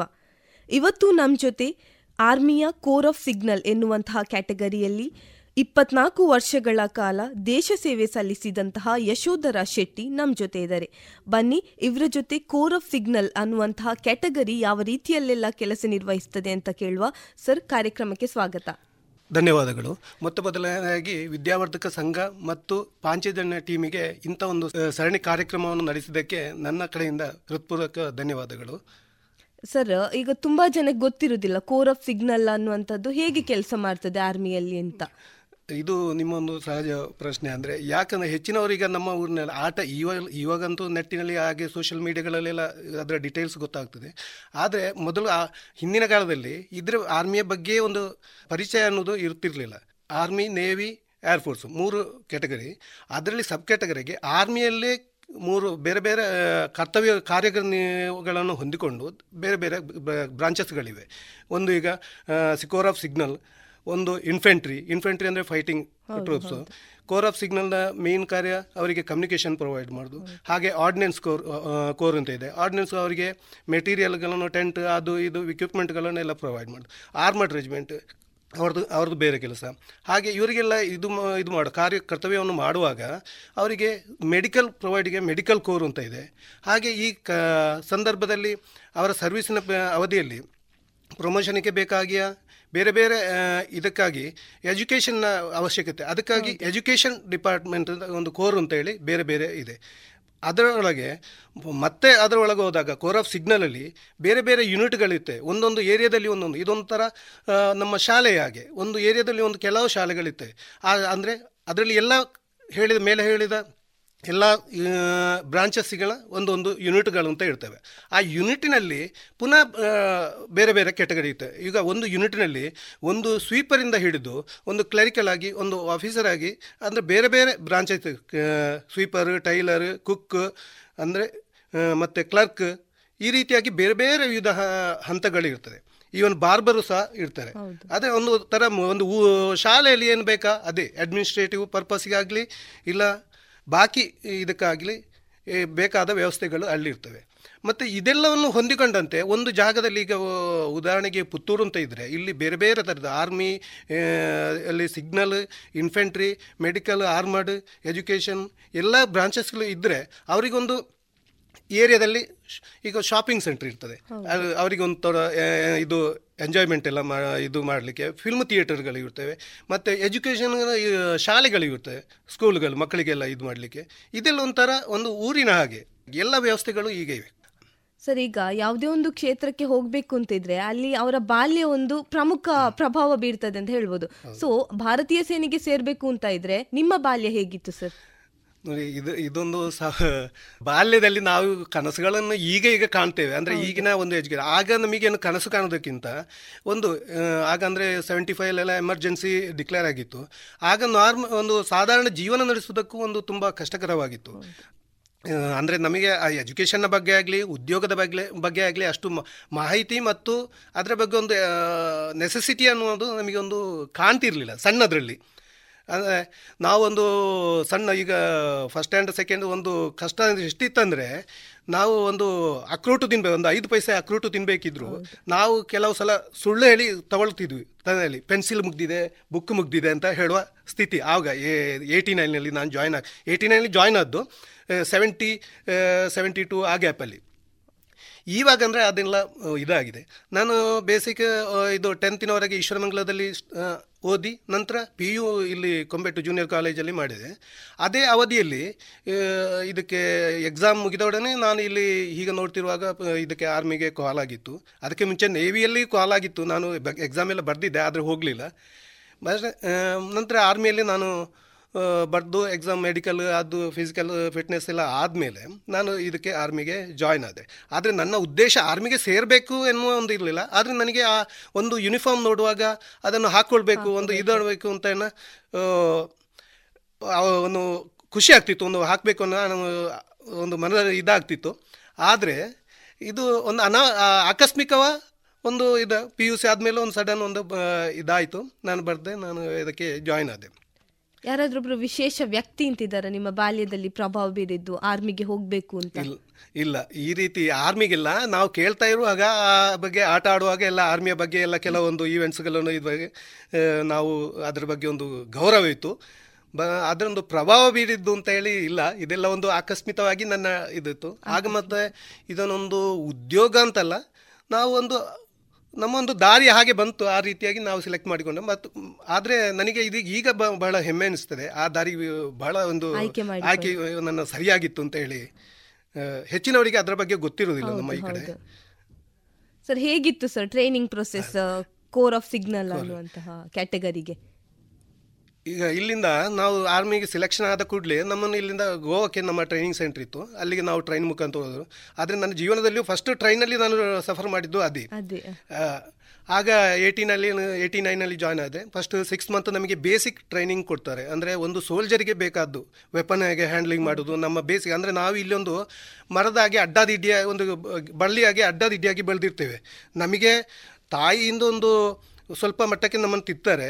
ಶಾಲೆಯಲ್ಲಿ ಗುರುಗಳು ಒಂದು ಬೇರೆ ರೀತಿಯಲ್ಲಿ ಚೂರು ಸಾಧನೆ ಆದರೂ ನಾವು ಸ್ವಲ್ಪ ಅಡ್ಡದಿಡಿ ಓಡೋದು ಒಂದು ಸರಿಯಾದ ದಾರಿಯಲ್ಲಿ ನಾವು ಇರೋದಿಲ್ಲ ಆದರೆ ಆರ್ಮಿಯಲ್ಲಿ ಅದನ್ನೆಲ್ಲ ತಿದ್ದಲಿಕ್ಕೆ ನಾವು ಹೊರಗಡೆಯಿಂದ ಬಂದರೆ ನಮ್ಮನ್ನು ಸೀದಾ ಮಾಡಲಿಕ್ಕೆ ಒಂದು ಚೂರು ಡಿಸಿಪ್ಲಿನನ್ನು ನನಗೆ ಕಳಿಸ್ತಾರೆ. ಅದನ್ನು ನಾವು ಹೋದ ಕೂಡಲಿ ನಮ್ಮನ್ನೆಲ್ಲ ಗೋವಾಕ್ಕೆ ಹೋದ ಕೂಡಲೇ ಅಲ್ಲಿಂದ ಒಳಗೆ ಕರ್ಕೊಂಡು ಟ್ರೈನಿಂಗ್ ಸೆಂಟ್ರಲ್ಲಿ ಅಲ್ಲಿಂದ ಹೋದ ಕೂಡಲೇ ನನಗೆ ನಮ್ಮನ್ನು ಫಸ್ಟ್ ಮಾಡಿದ ಒಂದು ನಮ್ಮ ಹೇರ್ ಕಟ್ ನಾವು ಇಲ್ಲೆಲ್ಲ ಒಳ್ಳೆ ಸ್ಟೈಲಲ್ಲಿ ಇರ್ತೀವಿ. ಅಲ್ಲಿ ಹೋದ ಕೂಡಲೇ ನಮ್ಮ ಒಂದು ತಲೆಗೆ ಮ್ಯಾಸ್ಟಿನ್ ಅಂತ ಹೇಳ್ತಾರೆ ಒಂದು ಊಟಕ್ಕೆ ಇದು ಟಿಫಿನ್ ಟೈಪ್ ಇದೆ. ಅದನ್ನಿಟ್ಟು ಬಾಕಿ ಎಲ್ಲ ಬೋಳಿಸಿಬಿಡ್ತಾರೆ ಮೇಲೆ ಮಾತ್ರ ಕೂದಲು. ನಮ್ಮ ಅರ್ಧ ಜೋಶ್ ಅಲ್ಲಿಗೆ ಮುದ್ದು ಅಲ್ಲಿಗೆ ಬಿದ್ದೋಗ್ತದೆ. ಆ ನಾನು ಈಗ ದಿನಾಲು ಕನ್ನಡಿ ನೋಡಿ. ಮತ್ತೆ ನೋಡುವಾಗ ಒಂದು ಎಲ್ಲರ ಮುಖ ಹಾಗೆ ನೋಡುವಾಗ ಎಲ್ಲರೂ ಒಂದೇ ನಾವು ಒಂದೇ ಗ್ರೂಪಲ್ಲಿ ಇದ್ದೇವೆ ಅಂತೇಳಿ. ಅದೊಂಥರ ಖುಷಿ ಇತ್ತು. ಖುಷಿ ಇತ್ತು ಫೀಲಿಂಗ್ ಆಯಿತು. ಆದರೂ ಮತ್ತೊಂದು, ಆ ಟ್ರೈನಿಂಗ್ ಆದ ನೆಕ್ಸ್ಟ್ ಡೇಯಿಂದಲೇ ನಮಗೆ ಯೂನಿಫಾರ್ಮ್ ಎಲ್ಲ ಟ್ರೈನಿಂಗ್ ಬೇಕಾದ ಇದನ್ನೆಲ್ಲ ಕೊಡ್ತಾರೆ. ನಮಗೆ ನೆಕ್ಸ್ಟ್ ಡೇಯಿಂದಲೇ ನಮ್ಮ ರೂಟೀನ್ ಇದನ್ನು ಪ್ರಾಕ್ಟೀಸ್ ಮಾಡ್ತಾರೆ. ಅಂದರೆ ನಾವು ಬೆಳಿಗ್ಗೆ ಏಳೋದು ಎಷ್ಟು ಹೊತ್ತಿಗೆ, ನಮ್ಮ ಎದ್ದ ಕೂಡಲೇ ನಮಗೆ ಹೇಗೆ ಅಂದರೆ, ನಮ್ಮ ಬೆಡ್ಶೀಟ್ ನಮಗೊಂದು ಬ್ಲ್ಯಾಂಕೆಟ್ ಕೊಟ್ಟಿರ್ತಾರೆ. ಅದನ್ನು ಹಾಕಿ, ಅದರ ಮೇಲೆ ನಮಗೆ ಕೊಟ್ಟ ಒಂದು ಇದಿರಲ್ಲ ಪಿಟ್ಟು ಅಂತ ಹೇಳಿ ಇರ್ತದೆ ಅದನ್ನೆಲ್ಲ ಲೇಔಟ್ ಮಾಡ್ಲಿಕ್ಕೆ ಉಂಟು. ಪ್ರಾಪರ್ ಅದನ್ನು ಹೋ ನಾವು ಬೆಡ್ ಬಿಡೋ ಡಿಸಿಪ್ಲಿನ್. ಡಿಸಿಪ್ಲಿನ್ ಆಗಿ. ಮತ್ತೆ ಪಿ ಟಿ ಇರ್ತದೆ. ಪಿ ಟಿನ ಮೇಲೆ ಅರ್ಧ ಗಂಟೆ ಟಿಫಿನಿಗೆ ನಂತರ ನಮಗೆ ಡ್ರಿಲ್ಲ ಡ್ರಿಲ್ ಅಂದರೆ ನಮ್ಮ ಮಾರ್ಚ್ ಫಾಸ್ಟ್ ಇದೆಲ್ಲ ಮಾಡ್ತೀವಿ ಅದು ಅದು ಅದು ಇರ್ತದೆ. ಈ ಮತ್ತೆ ವೆಪರ್ ಟ್ರೈನ್ ಮತ್ತೆ ಎಜುಕೇಷನ್ ಒಂದು ಟ್ರೈನಿಂಗ್ ಜನರಲ್ ಇದ್ರ ಬಗ್ಗೆ ಒಂದು ಟ್ರೈನಿಂಗ್ ಇತ್ತು ಇದರೆಲ್ಲ ಮಧ್ಯ ಗ್ಯಾಪ್ ಉಂಟಲ್ಲ, ಅದು ಕೇವಲ ಐದು ನಿಮಿಷ. ಆ ಐದು ನಿಮಿಷದಲ್ಲಿ ನಮಗೆ ಒಂಥರ ರೋಬೋಟ್ ಟೈಪ್ ಅಂದರೆ ಇಲ್ಲಿಂದ ಫೀಡ್ ಮಾಡಿದರೆ ಅದು ನೆಕ್ಸ್ಟ್ಗೆ ನಾವು ಪ್ರಿಪೇರ್ ಆಗಬೇಕಿತ್ತು. ಆಗದಿದ್ದರೆ ಒಂದು ಕ್ಲಾಸಿನಿಂದ ನೆಕ್ಸ್ಟ್ ಕ್ಲಾಸಿಗೆ ನಾವು ಹೋಗೋ ಲೇಟ್ ಆದರೆ, ಮತ್ತೆ ಅಲ್ಲಿ ಅದರ ಪನಿಷ್ಮೆಂಟ್ ಸ್ಟಾರ್ಟ್ ಆಗ್ತದೆ. ಅಂದರೆ ಒಂದು ಎರಡು ನಿಮಿಷ ಲೇಟ್ ಆದರೆ, ಅಲ್ಲಿ ಮತ್ತೆ ಇದು ದೌಡ್ ತಲ, ಇದು ಓಟ ಒಂದು ಗ್ರೌಂಡಿಗೆ ಎರಡು ಚಕ್ಕರ್, ಹಾಗೆಲ್ಲ ಇರ್ತಿತ್ತು. ಇದೆಲ್ಲ ಇದರ ಆದಮೇಲೆ ಸಾಯಂಕಾಲ ಬಂದರೆ ಸಾಯಂಕಾಲ ಮತ್ತೆ ನಮ್ಮ ಮೇಂಟೆನೆನ್ಸ್ ಜನರಲ್ ಮೇಂಟೆನೆನ್ಸ್ ಗ್ರೌಂಡಿಂದ ಆಗ್ಬೋದು, ಸುತ್ತಮುತ್ತಲ ಏರಿಯಾಗಳ ಅದು ಇದು, ಅದೆಲ್ಲ ಇರ್ತದೆ. ಸ ನೈಟ್ ಮತ್ತೆ ಪುನಃ ಇರ್ತದೆ ಹೆಡ್ ಕೌಂಟ್ ಇರ್ತದೆ, ಒಂದು ರೋಲ್ ಕಾಲ್ ಅಂತ ಹೇಳ್ತಾರೆ. ಎಲ್ಲನ ಕರೆದು ಚೆಕ್ ಮಾಡ್ತಾರೆ ಬ್ಯಾರಕ್ ವಯಸ್ಸು ಅಂದರೆ ಎಷ್ಟು ಜನರಿದ್ದಾರೆ ಇದ್ದಾರಾ ಇಲ್ಲೋ ಅಂತ ಅದನ್ನೆಲ್ಲ ಚೆಕಿಂಗ್ ಮಾಡ್ತಾರೆ. ಅದಾದ ನಂತರ ಪುನಃ ಬ್ಯಾರಕ್ ಕಮಾಂಡ್ರದ್ದು ಬೇರೆ ಇದು ಬೇಡುತ್ತೆ. ಒಂದು ಕಂಪ್ನಿ ಲೆವೆಲಲ್ಲಿ ಇರ್ತದೆ. ಮತ್ತು ಬ್ಯಾರಕ್ ಕಮಾಂಡ್ರದ್ದು ಪುನಃ ಇರ್ತದೆ ಒಂದು ಗಂಟೆ. ಒಂದು ಸಲ ಮನೆ ಒಂದು ಈ ಎಲ್ಲ ಕಥೆಗಳನ್ನು ನಮಗೆ ಗೊತ್ತಿರುವುದಿಲ್ಲ. ನಮಗೆ ಇಲ್ಲಿ ದಿನ ಇಡೀ ಟ್ರೈನಿಂಗ್ ಮಾಡಿ ಸುಸ್ತಾಗಿರ್ತದೆ. ಒಂದಿನ ಬೇರೆ ಕಂಪ್ನಿದು ರೋಲ್ ಕಾಲ್ ಮುಗ್ದ ನಂತರ ಬೇರೆ ಕಮಾಂಡ್ರ ಗಂಟೆ. ಅದು ಒಂದೂವರೆ ಎರಡು ಗಂಟೆ ಎಲ್ಲ ಇರ್ತದೆ. ಇದೆ ಫೋಲ್ಡಿಂಗ್ ಸರಿ ಆಗಲಿಲ್ಲ ಬೆಡ್ಶೀಟ್ ಸರಿ ಆಗಲಿಲ್ಲ ಹಾಗೆ ಹೀಗೆ ಎದುರುಗಡೆ ಸರಿ ಇಲ್ಲ ಇದನ್ನೆಲ್ಲ ಕ ಇದು ಲೆಕ್ಚರ್ ಕೊಡ್ತಾ ಇರ್ತಾರೆ. ನನಗೆ ತಲೆ ತಿರುಗಿತು ಅಲ್ಲಿ ನಿಂತಲ್ಲಿಗೆ. ಆಗ ಅವರು ಹೇಳಿದರು ನೋ ದೇಕು ಮದ್ರಾಸಿಗೂ ಪೈಸಾ ಹಾಗೆ ಅಂತ. ನನಗೆ ಭಾರಿ ಬೇಜಾರಾಯಿತು. ಅಂದರೆ ನಾವು ಹಣ ಕೊಟ್ಟಿರುವುದಿಲ್ಲ ಆದರೂ ನಮಗೆ ಈಗ ದಿನ ಇಡೀ ಬೆಳಿಗ್ಗೆ ಸಾಯಂಕಾಲ ಒಂದು ಫಿಸಿಕಲ್ ಇದಾಗ ಆಗ್ತದಲ್ಲ. ಅಂತ ಒಂದು ಈವೆಂಟ್ ಆಯಿತು. ಆದರೂ ನಾ ನಮ್ಗೆ ಯಾರು ಹಿಂದೆ ಬರುವಂಥ ಪ್ರಶ್ನೆ ಇಲ್ಲ ಅಲ್ಲ ಎಲ್ಲ ಅಡ್ಜಸ್ಟ್ ಆಗ್ತಾರೆ. ಮೇ ನಾವು ಫಿಸಿಕಲ್ ಅದಕ್ಕೆ ಸ್ಟ್ರಾಂಗ್ ಆಗ್ತೇವೆ. ಮತ್ತು ಡೈಲಿ ನಮ್ಮ ಬಾಡಿಯ ಒಂದು ಇದೆಲ್ಲ ಸ್ಟ್ರೆಂತ್ ಎಲ್ಲ ಅದು ದೊಡ್ಡದಾಗಿ ಇದಾಗ್ತಾ ಇರ್ತದೆ ಗ್ರೋತ್ ಆಗಿರ್ತದೆ ಮತ್ತೆ ಇಷ್ಟೆಲ್ಲ ಟ್ರೈನಿಂಗ್ ಮಾಡುವಾಗ ನಮಗೆ ಬೆಳಿಗ್ಗೆ ಸಿಗುದು ಇಲ್ಲಿ ಈ ಮೂರು ಪೂರಿಯ. ಅದು ನಮಗೆ ಸಾಕಾಗುದಿಲ್ಲ. ಮತ್ತೆ ನಾವು ಅಲ್ಲಿ ಹತ್ತಿರದಲ್ಲಿ ಹತ್ತಿರದಲ್ಲಿದ್ದ ಕ್ಯಾಂಟೀನ್ ಎಲ್ಲ ಇರ್ತದೆ. ಅಲ್ಲಿ ಹೋಗಿ ಬೇರೆ ತಿಂದ್ಕೊಂಡು ಹಾಗೆಲ್ಲ ನಮ್ದೊಂದು ಇದು ಇರ್ತದೆ. ಮ- ಆರು ತಿಂಗಳ ಕಳೆದ ನಂತರ ನಮಗೆ ಟೆಕ್ನಿಕಲ್ ಟ್ರೈನಿಂಗ್ ಅಂತ ಕರಿತೇವೆ ಅದು ಸಹ ನಮಗೆ ನನಗೆ ಅದು ಇಲ್ಲಿ ಗೋವಾದಲ್ಲಿ ಅಲ್ಲೇ ಹತ್ತು ಇದು ಅದು ಒಂದೂವರೆ ವರ್ಷ ಇರ್ತದೆ. ಅಂದರೆ ನಮ್ಮ ಈ ಸಿಗ್ನಲ್ ಕೋರಿನ ಬಗ್ಗೆ ಕಮ್ಯುನಿಕೇಷನ್ ಅಂದರೆ ರೇಡಿಯೋ ಪ್ರೊಸೀಜರ್ಸ್ ಮತ್ತು ಇದರದ್ದು ಬಗ್ಗೆ ಎಲ್ಲ ಮೆಸೇಜಿಂಗ್ ಕೋಡಿಂಗ್ ಇದ್ರ ಬಗ್ಗೆ ಎಲ್ಲ ಅದ್ರ ಅದ್ರ ಬಗ್ಗೆ ಒಂದೂವರೆ ವರ್ಷ ಟ್ರೈನಿಂಗ್ ಮಾಡ್ತೇವೆ ಆ ನಂತರ ನಮಗೆ ಪೋಸ್ಟಿಂಗ್ ಅದು ಫಸ್ಟ್ ನನ್ನ ಪೋಸ್ಟಿಂಗ್ ನಮ್ಮ ಅಸ್ ಅಸ್ಸಾಮಿನಲ್ಲಿತ್ತು. ಆಗ ಅಸ್ಸಾಮಿದ ಇದರ ನನಗೆ ಹೆಚ್ಚಿನ ಸರ್ವಿಸ್ ಎಲ್ಲ ಈಸ್ಟರ್ನ್ ಸೈಡೆ ಅಂದರೆ ಇಷ್ಟ ಅಸ್ಸಾಂ ಅರುಣಾಚಲ ಮೇಘಾಲಯ ಈ ಸೈಡೆ ಆಗಿತ್ತು. ಆದರೆ ಅಲ್ಲಿ ಭಾರಿ ಫಸ್ಟ್ ಹೋದವ್ರನ್ನೆಲ್ಲ ಇದೊಂಥರ ಎಲ್ಲ ವರ್ಕಿಂಗ್ ಅದು ಇದು ಎಲ್ಲ ಫಸ್ಟ್ ಫ್ರೆಶರ್ಸನ್ನೆಲ್ಲ ಎಲ್ಲ ಇದು ಮಾಡೋದು. ಆದರೆ ಒಂದು ಥರ ಏನೋ ಅದು ರೂಟೀನ್ ಆಗಿ ಅಡ್ಜಸ್ಟ್ ಆಗಿ ಹೋಗ್ತದೆ. ಮತ್ತೊಂದು ಮೇನ್ ನಮಗೆ ಇಲ್ಲಿ ಅಂದರೆ ಸೌತ್ ಇಲ್ಲಿಯ ಜನರಿಗೆ ಒಂದು ಸಮಸ್ಯೆ ಏನಂದರೆ ಇಲ್ಲಿಂದ ನಮಗೆ ಆ ಅಸ್ಸಾಂ ಅಂತ ದೂರಗಳ ಏರಿಗೆ ಹೋಗಬೇಕಿದ್ರೆ ನಾಲ್ಕು ನಾಲ್ಕು ದಿನ ಜರ್ನಿ ಮಾಡಬೇಕು. ಇಲ್ಲಿಂದ ಚೆನ್ನೈ ಚೆನ್ನೈಯಿಂದ ಪುನಃ ಕಲ್ಕತ್ತಾ ಕಲ್ಕತ್ತಿಂದ ಅಸ್ಸಾಂ. ಪುನಃ ಅಲ್ಲಿಂದ ಬೇರೆ ಗಾಡಿಗಳಲ್ಲಿ ನಮ್ಮ ಯೂನಿಟ್ ಇದ್ದ ಕಡೆ ಹೋಗಬೇಕು. ಅದು ನಮಗೆ ಲೈಫ್ ಲಾಂಗ್ ಒಂದು ಸಫರ್ ಅಂದರೆ ಹೆಚ್ಚಿನ ನಮ್ಮ ಜರ್ನಿ ರೈಲಲ್ಲಿ ಕೈಗೆಳ್ತದೆ. ಈಗ ರಜೆ ಸಿಕ್ಕಿದ್ರು ನಮಗೆ ಇಪ್ಪತ್ತು ಮೂವತ್ತು ದಿವಸ ರಜೆ ಸಿಕ್ಕಿದ್ರು ನಮ್ಮ ಒಂದು ಎಂಟು ಹತ್ತು ದಿವಸ ಈ ಜರ್ನಿಯಲ್ಲಿ ಹೋಗ್ತದೆ. ಆಗ ನಮಗೆ ರಜೆ ಸಿಕ್ಕಿದಿಲ್ಲ ಯಾವಾಗ ಬರ್ತದೆ ಬರ್ತೇವೆ ಹೋಗ್ತೇವೆ ಅಂತ ಅದೇ ಗೊತ್ತಾಗೋದಿಲ್ಲ. ಸರ್ ಎಲ್ರಿಗೂ ಗೊತ್ತುಂಟು ಎಂತಂದ್ರೆ ಆರ್ಮಿಯ ಟ್ರೈನಿಂಗ್ ಅನ್ನುವಂಥದ್ದು ಅಷ್ಟು ಈಸಿ ಇರುವುದಿಲ್ಲ ಕೇಳುವಷ್ಟು ಹಿತ ಇರುವುದಿಲ್ಲ ಅಂತ. ಸೊ ಅಷ್ಟು ಟ್ರೈನಿಂಗ್ ಪ್ರೊಸೆ ಪ್ರೊಸೆಸ್ ಅಲ್ಲಿ ನಿಮ್ಗೆ ಯಾವತ್ತೂ ಕೂಡ ಬೇಡ ನಂಗೆ ಇದು ನಾನು ಹಿಂತಿರ್ತೇನೆ ಮನೆಗೆ ಹೋಗ್ತೇನೆ ಅಂತ ಆಗ್ಲಿಲ್ವಾ? ಅಲ್ಲ ಅದು ಒಂದೇ ಅದೇ ನಾನು ನಿಮಗೆ ಹೇಳಿದಲ್ಲ ಆ ಒಂದು ಬ್ಯಾರಕ್ ಕಮಾಂಡರ್ ಒಂದು ಫಸ್ಟ್ ಹೇಳಿದ್ರಲ್ಲ ಅವತ್ತು ನನಗೆ ಒಂಥರ ಇದಾಯಿತು. ಅಂದರೆ ಅಷ್ಟೆಲ್ಲ ನಾವು ಕೊಡೋದಿಲ್ಲ. ಅಂದರೆ ಈಗ ಬಾಕಿಯವರು ಕೊಟ್ಟಿದ್ದಾರಾ ಬಿಟ್ಟಿದ್ದಾರಾ ಆ ಬಗ್ಗೆ ನಾವು ಹೇಳಲಿಕ್ಕೂ ಆಗೋದಿಲ್ಲ ಕೇಳಲಿಕ್ಕೆ ಆಗೋದಿಲ್ಲ. ನಾವೊಂದು ಕೊಡದೆ ನಮ್ಮ ಒಂದು ಫಿಟ್ನೆಸ್ಸಲ್ಲಿ ನಾವು ಸೇ ಜಾಯ್ನ್ ಆಗಿದ್ದೇವೆ. ಅದು ಚೂರು ಆಯಿತು ಬೇಡ ಅಂತ ಆಯಿತು. ಆದರೂ ಮತ್ತೆ ಅದು ಒಂಥರ ಒಂದು ಬರ್ಲಿಕ್ಕೆ ಆಗದ ಸ್ಥಿತಿ ಹೋಗ್ಲಿಕ್ಕೆ ಆಗದಂತ ಥರ ನಾವು ಅಡ್ಜಸ್ಟ್ ಆಗಿ ಹೋಗ್ತೇವೆ ಅಂತ ಹೇಳಿ ಮತ್ತೆ ಎಲ್ಲರೂ ನಮ್ಮೊಟ್ಟಿಗೆ ಎಲ್ಲರೂ ಇರ್ತಾರೆ. ನನ್ನೊಟ್ಟಿಗೆ ಒಂದು ಹತ್ತು ಜನ ಇಲ್ಲಿ ಅವರು ಇದ್ದರು ಕರ್ನಾಟಕದವರು. ಹಾಗೆ ನಮಗೊಂಥರ ಅಡ್ಜಸ್ಟ್ ಆಯಿತು. ಮತ್ತು ನಾವು ಬೇರೆ ಬೇರೆ ಉತ್ತರ ಕರ್ನಾಟಕ ಉತ್ತರ ಕರ್ನಾಟಕದವರು ಕರ್ನಾಟಕದವರೇ ಆದರೆ ಉತ್ತರ ಭಾರತದವರೆಲ್ಲ ಹಿಂದಿ ಅವರು ಇರ್ತಾರೆ. ನಮಗೆ ಹಿಂದಿ ಗೊತ್ತಿರೋದಿಲ್ಲ. ಮೇನ್ ಸಮಸ್ಯೆ ಆಗೋದು ಅಲ್ಲಿ. ನಮಗೆ ಬರೀಲಿಕ್ಕೆ ಗೊತ್ತು ಗೊತ್ತಿದ್ರು ಮಾತಾಡ್ಲಿಕ್ಕೆ ಅದು ಆಗೋದಿಲ್ಲ. ಭಾಷೆ. ಅವ್ರು ಸ್ವಲ್ಪ ಅವರೆಲ್ಲ ಹಿಂದಿ ಮೇ ಬೋಲು ಅಂತ ನಾವೆಲ್ಲ ಕನ್ನಡ ಮೇ ಬೋಲು ಅಂತ ಅಷ್ಟೇ. ನಾವೊಂದು ಹಾಗೆ ಹಾಗೆ ಮಾತು ಮಾತು ಮಾಡಿ ಮತ್ತೆ ನಮ್ಮವರೆಲ್ಲ ಸೇರಿ ಹಾಗೆ ಹಾಗೆ ಕಲ್ತು ಮತ್ತೆ ಒಂದು ಪರ್ಫೆಕ್ಟ್ ಅಂತ ಆಗ್ತದೆ. ಸರ್ ಇವಾಗ ಟ್ರೈನಿಂಗ್ ಆಯಿತು ಇನ್ನೇನು ಸೇನೆಗೆ ಸೇರ್ತೀರಿ ಅಂತ ಆಯಿತು ಮನೆಯವರ ಪ್ರತಿಕ್ರಿಯೆ ಹೇಗಿತ್ತು ಸರ್? ಮನೆಯವರ ಪ್ರತಿಕ್ರಿಯೆ ನನ್ನ ಅಮ್ಮಂದು ಮೊದಲೇ ಇತ್ತು. ಇಲ್ಲಿ ಸ್ಟಾರ್ಟಿಂಗ್ ಹೀಗೆ ಸೆಲೆಕ್ಟ್ ಆದರೆ ನೀವು ಏನು ಊಟಕ್ಕೆ ಕಡಿಮೆ ಆಗಿದೆ ಇಲ್ಲಿ ಯಾಕೆ ಹೋಗ್ತೀವಿ ಅಂತ ಹಾಗೆ ಹೇಳ್ತಿದ್ದೆ. ಅಂದರೆ ಆವಾಗ ಆರ್ಮಿಗೆ ಸೇರಿದವರೆಲ್ಲ ಒಂಥರ ಜೀವಂತ ಬರೋದಿಲ್ವಾ ಇಲ್ಲ ಒಂಥರ ಆ ರೀತಿ ಹೆದರಿಕೆ ಇತ್ತು. ಈಗಂತೂ ಏನು ಅದು ಇಲ್ಲ. ಈಗ ಒಂಥರ ನಮ್ಮ ಅಷ್ಟು ಡೆವಲಪ್ ಆಗಿದೆ. ಆಗಿದೆ ಈಗ ಅಂದರೆ ಮ್ಯಾನ್ಯಲಿ ನಾವು ಫೈಟ್ ಮಾಡುವಂಥ ಹೋರಾಡುವಂಥ ಸ್ಥಿತಿ ಭಾರಿ ಕಡಿಮೆ. ಎಲ್ಲ ಎಲೆಕ್ಟ್ರಾನಿಕ್ ವಾರ್ಫೇರ್ ಆದ ಕಾರಣ ಅದಕ್ಕೆ ಬೇಕಾದ ಸವಲತ್ತುಗಳು ಅದೇ ರೀತಿಯಲ್ಲಿ ಬೆಳೆದುಕೊಂಡು ಬಂದಿದ್ದೇವೆ ಈಗ ಹೆದರುವಂಥ ಸ್ಥಿತಿ ಏನಿಲ್ಲ. ಸರ್ ಕೋರ್ ಆಫ್ ಸಿಗ್ನಲ್ ಅನ್ನುವಂಥದ್ದು ಭಾರತೀಯ ಸೇನೆಯಲ್ಲಿ ಹೇಗೆ ಕೆಲಸ ನಿರ್ವಹಿಸ್ತದೆ ಸರ್ ಕೋರ್ ಆಫ್ ಸಿಗ್ನಲ್ ಅಂದರೆ ಮೇನ್ ಬ್ಯಾಕ್ ಬೋನ್ ಅಂತ ಹೇಳ್ತಾರೆ ನಮಗೆ ಈ ಇಂಡಿಯನ್ ಆರ್ಮಿಗೆ ಯಾಕಂದರೆ ಕಮ್ಯುನಿಕೇಷನ್ ಇಲ್ಲದೆ ಯಾವ ಒಂದು ಕೆಲಸವನ್ನು ನಮಗೆ ಮಾಡಲಿಕ್ಕೆ ಸಾಧ್ಯ ಇಲ್ಲ. ಕಮ್ಯುನಿಕೇಷನ್ ಮೇ ಎಲ್ ಅತ್ಯಂತ ಮಹತ್ವ ಅಂದರೆ ಫಾರ್ವರ್ಡ್ ಏರಿಯಾದಲ್ಲಿಯೂ ಜನರು ಈಗ ಆರ್ಮಿ ಇನ್ಫೆಂಟ್ರಿ ಟೂಸ್ ಮೇನ್ ಫಾರ್ವರ್ಡಲ್ಲಿ ಹೋದರೂ ಅವ್ರಿಗೆ ಕಮ್ಯುನಿಕೇಷನ್ ಪ್ರೊವೈಡ್ ಮಾಡಲಿಕ್ಕೆ ಭಾರಿ ಅವಶ್ಯಕತೆ ಇದೆ ಮತ್ತು ಅದನ್ನು ಮಾಡಬೇಕಾಗ್ತದೆ. ಆ ಪ ಡ್ಯೂಟಿಯನ್ನು ಈ ಕೋರ್ ಆಫ್ ಸಿಗ್ನಲ್ ಮಾಡ್ತಾರೆ ಅಂದರೆ ಅವರೊಟ್ಟಿಗೆ ನಮ್ಮ ಒಂದು ರೇಡಿಯೋ ಸೆಟ್ ಇದು ಹಿಡ್ಕೊಂಡು ಅವರೊಟ್ಟಿಗೆ ಇರ್ತಾರೆ. ಇಲ್ಲ ಅವರ ಹತ್ತಿರದಲ್ಲಿ ನಮ್ಮ ವೈರ್ಲೆಸ್ ಸೆಟ್ಗಳು ಎಲ್ಲ ಡಿ ಡಿಪ್ಲಾಯ್ಗಳು ಮಾಡ್ತಾರೆ. ಆ ರೀತಿಯಾಗಿ ಎಲ್ಲ ಏರಿಯಾದಲ್ಲಿ ಈಗ ಅವರ ಮೆಸೇಜ್ ಆಗಲಿ ಏನೇ ವಿಷಯ ಇದ್ದಿರು ಅವರ ಕಮ್ಯುನಿಕೇಷನ್ ಪರ್ಪಸ್ ಅಂದರೆ ಸಿಗ್ನಲ್ ಕೋರ್ ಆದ ಕಾರಣ ಸಿಗ್ನಲ್ ಕೋರನ್ನು backbone of Indian army ಅಂತ ಹೇಳ್ತಾರೆ. ಸರ್ ಈಗ ನೋಡಿದರೆ ನಮ್ಮ ಟೆಕ್ನಾಲಜಿ ಎಲ್ಲ ನಾವು ತುಂಬ ಡೆವಲಪ್ ಆಗಿದ್ದೇವೆ. ಆದರೆ ಮುಂಚೆ ಹೇಗಿತ್ತು ಸರ್? ಮುಂಚೆಯೂ ಇತ್ತು ಆದರೆ ಈ ಮಟ್ಟಕ್ಕೆ ಇರಲಿಲ್ಲ. ಮೆಸೇಜ್ ಅಂದರೆ ನಮ್ಮ ಸೇಮ್ ಈಗ ಒಂದು ಇಲ್ಲಿಗ ನಾನು ಜನರಿಗೆ ಬಿ ಎಸ್ ಎನ್ ಎಲ್ನ ಹೇಗೆ ರೂಟ್ ಇದೆ ಟೆಲಿಗ್ರಾಮ್ ಕೊಡೋದು ಮೆಸೇಜನ್ನು ಕೋಡ್ ಮಾಡಿ ಕಳಿಸೋದು, ಅದು ಇತ್ತು. ಈಗ ಅದನ್ನು ಅಡ್ವಾನ್ಸ್ ಟೆಕ್ನಾಲಜಿ ಅಂದರೆ ಏನು ಮೊದಲು ಅಂದರೆ ನಮ್ಮದು ಇಲ್ಲ ಸಿಗ್ನಲ್ಗೆ ಯೂನಿಟಿಗೆ ಬಂದು ಆ, ಅವರ ಮೆಸೇಜನ್ನು ಇಲ್ಲ ಇದು ಮಾಡೋಕ್ಕೆ ಯೂನಿಟಿಗೆ ಬೇರೆ ಇನ್ಫೆಂಟ್ರಿ ಯೂನಿಟಿಗೆ ಫೋನ್ ಇದ್ದರೂ ಒಂದೆರಡು ಫೋನ್ ಇರೋದು ಅಂತ. ಈಗ ಪ್ರತಿ ಒಂದೊಂದು ಆಫೀಸಲ್ಲೂ ಒಂದೊಂದು ಫೋನನ್ನು ವ್ಯವಸ್ಥಿತವಾಗಿ ಕೊಡ್ತಾರೆ. ಅಂದರೆ ಅಷ್ಟು ಡೆವಲಪ್ಮೆಂಟ್ ಆಗಿದೆ. ಮತ್ತು ಇನ್ಫೆಂಟ್ರಿ ಯೂನಿಟ್ಗಳಲ್ಲಿಯೂ ಒನ್ ಟು ಒನ್ ಕಮ್ಯುನಿಕೇಷನ್ ಮಾಡುವ ಹಾಗೆ ಅದನ್ನು ಅಷ್ಟು ಡೆವಲಪ್ ಮಾಡಿದ್ದಾರೆ. ಸರ್ ಇಪ್ಪತ್ನಾಲ್ಕು ವರ್ಷ ಈ ಒಂದು ಕೋರ್ ಆಫ್ ಸಿಗ್ನಲ್ ಅನ್ನುವಂತಹ ಕ್ಯಾಟಗರಿಯಲ್ಲಿ ಸೇವೆ ಸಲ್ಲಿಸಿದ್ರಾ? ಸೊ ಎಷ್ಟು ಚಾಲೆಂಜಿಂಗ್ ಆಗಿತ್ತು ಸರ್ ಇಪ್ಪತ್ನಾಲ್ಕು ವರ್ಷ?